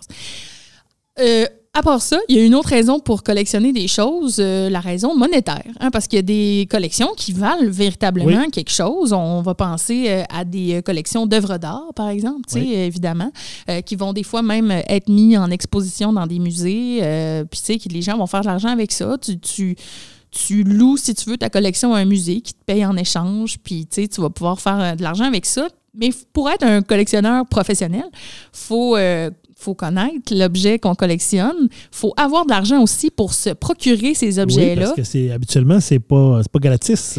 Exact. Puis il faut aussi euh, être un peu, euh, comment je dirais bien ça, gambler. Tu sais, dans un sens, les gens qui font ça, des fois, euh, vont dépenser beaucoup d'argent pour acheter quelque chose qu'on pense vaut peut-être pas grand-chose, mais dans 30, 40, 50 ans, ça va avoir pris beaucoup de valeur. Tu sais, moi, je pense que tu dois connaître l'émission Les As de la Brocante. Tu me sembles le genre de ben personne oui, qui connaît ça. Oui, c'est quelque chose que j'ai déjà écouté. Mais tu sais, si tu as déjà écouté ce genre d'émission-là, euh, des fois, il y a du monde qui vont arriver avec des objets, puis dans le fond, eux autres, ils ont gardé cet objet-là depuis super longtemps, puis ils le savent pas, puis ça vaut, tu sais, comme ben, c'est cher. Ça, ouais, c'est ça. Ben, c'est ça qui est complexe dans les collections. Puis, tu sais, je me rappelle, moi, mon coloc à l'université, la première année que je suis à l'université, lui, il, faisait, il collectionnait la monnaie. Donc, euh, mais je me rappelle d'être allé avec lui dans un événement à Montréal. J'étudiais à Montréal de de collectionneur ou tout ça, mais là, je me disais, mais tu sais, ça, c'est quelque chose que moi, dans ma tête, il me revenait pas. Peut-être parce que je me rappelle qu'il avait acheté un 5 cents, je pense qu'il l'avait payé, je sais pas, 100 pièces ou 150 pièces pour un 5 cents. Moi, je fais, moi, mais c'était un 5 cents. Fait là, tu dis, mais il y avait une valeur. Mais il y avait une valeur parce que je me rappelle, si je me rappelle bien, il y avait eu une erreur sur le, le, marquage de la pièce quand ils l'ont faite. Euh, euh, il y avait une. En tout cas, c'est ça, il n'y avait pas été. Il y a, une, erreur sur la, le marquage là, de la pièce. Puis il y en avait. avant qu'ils s'en rendent compte, il y en avait juste je ne sais pas combien qui avait cette erreur-là dessus. Fait que ce qui a fait que la pièce a pris de la valeur. C'est quand même ça, c'est la même chose, c'est de trouver, puis d'avoir, d'être capable de, comme tu disais, de, de, de gambling, d'être capable de dire, OK, ça, je sais que ça va valoir ou que ça peut augmenter. Et d'avoir la patience aussi, parce que peut-être que là, il l'a payé 150, mais que dans 25 ans, on va vouloir le, 100 000, on ne sait pas, là, là j'exagère, mais il faut quand même avoir la patience de se dire j'investis mon argent aujourd'hui dans ça, puis peut-être que ça ne me repayera pas avant 30 ans, parce que c'est ça aussi, faire le, être collectionneur euh, professionnel. Puis c'est ça pour revenir aux, aux, as euh, de la brocante. Des fois, c'est des vieux objets que les gens trouvent dans le fond d'un garage, mais eux autres, ils, savent que ça pourrait euh, être avoir une grande valeur pour un collectionneur. Puis tu sais, les as de la brocante, eux autres, ils vont l'acheter, mais ils vont le revendre à quelqu'un, à des fois à des collectionneurs professionnels qui sont prêts à payer ce prix-là parce qu'ils savent que dans plusieurs années, ça va valoir encore plus. Fait que c'est tout le jeu là, de, ben d'attendre. Puis tu sais, moi, je, moins les as de la brocante, mais j'aime bien l'émission La guerre des enchères. Aussi. Qui, était dans le même style un peu des gens qui vont trouver... Les unités, des là. Unités, euh, c'est ça, là, des, des, unités de storage qu'ils vont acheter parce que, bon, euh, ils, pas, ils mettent aux enchères, puis trouvent des fois des choses là-dedans.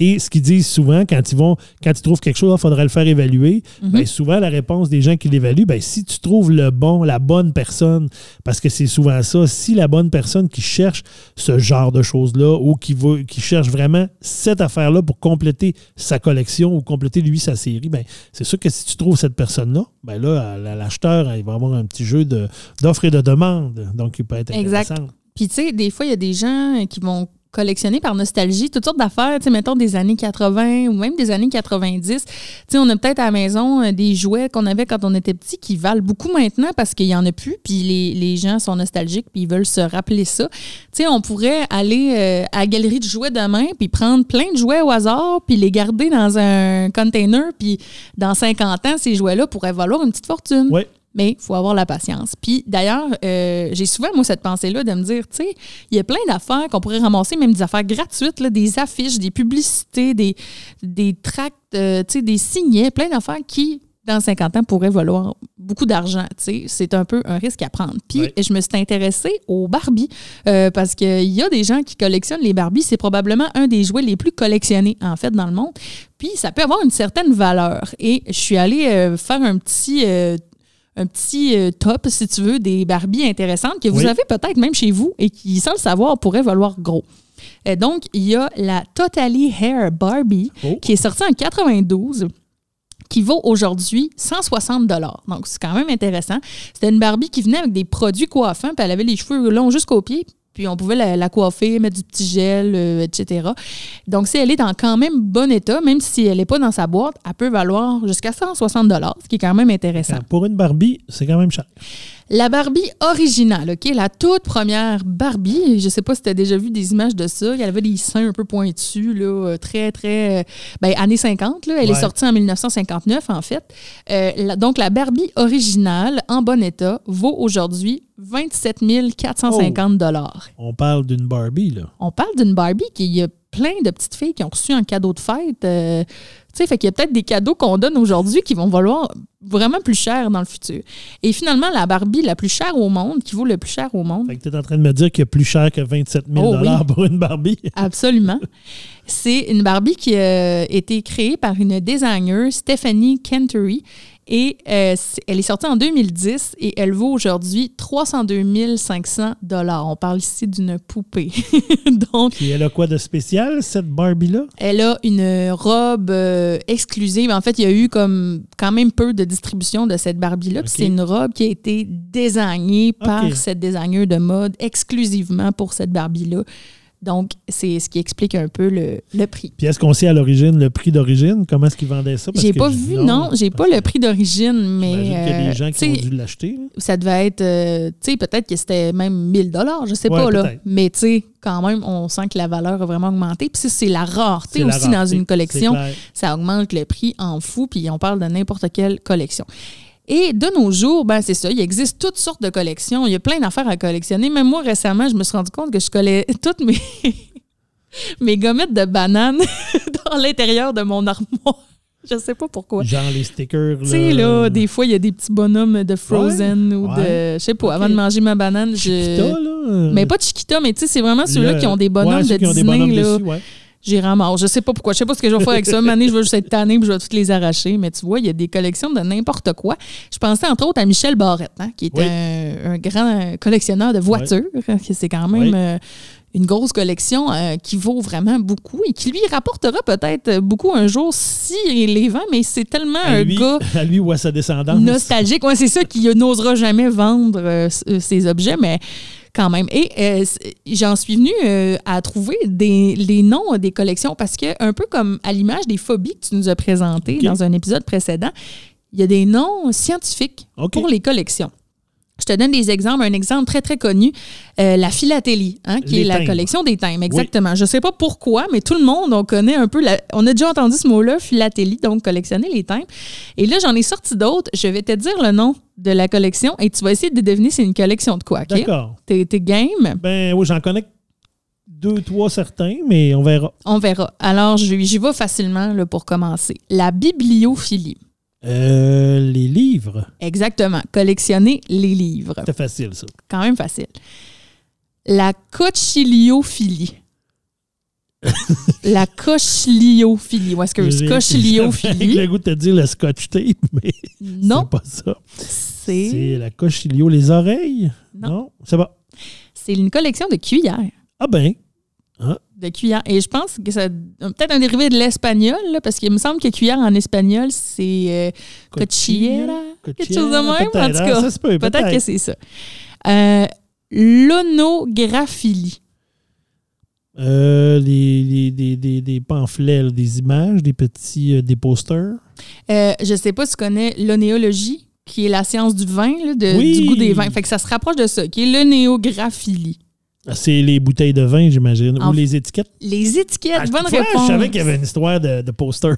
C'est bon, c'est bon. Fait que, ouais, collectionner les étiquettes de bouteilles de vin. Là, ça va se corser un peu plus. Ok? On va y aller un peu plus euh, fou. La pépériphilie.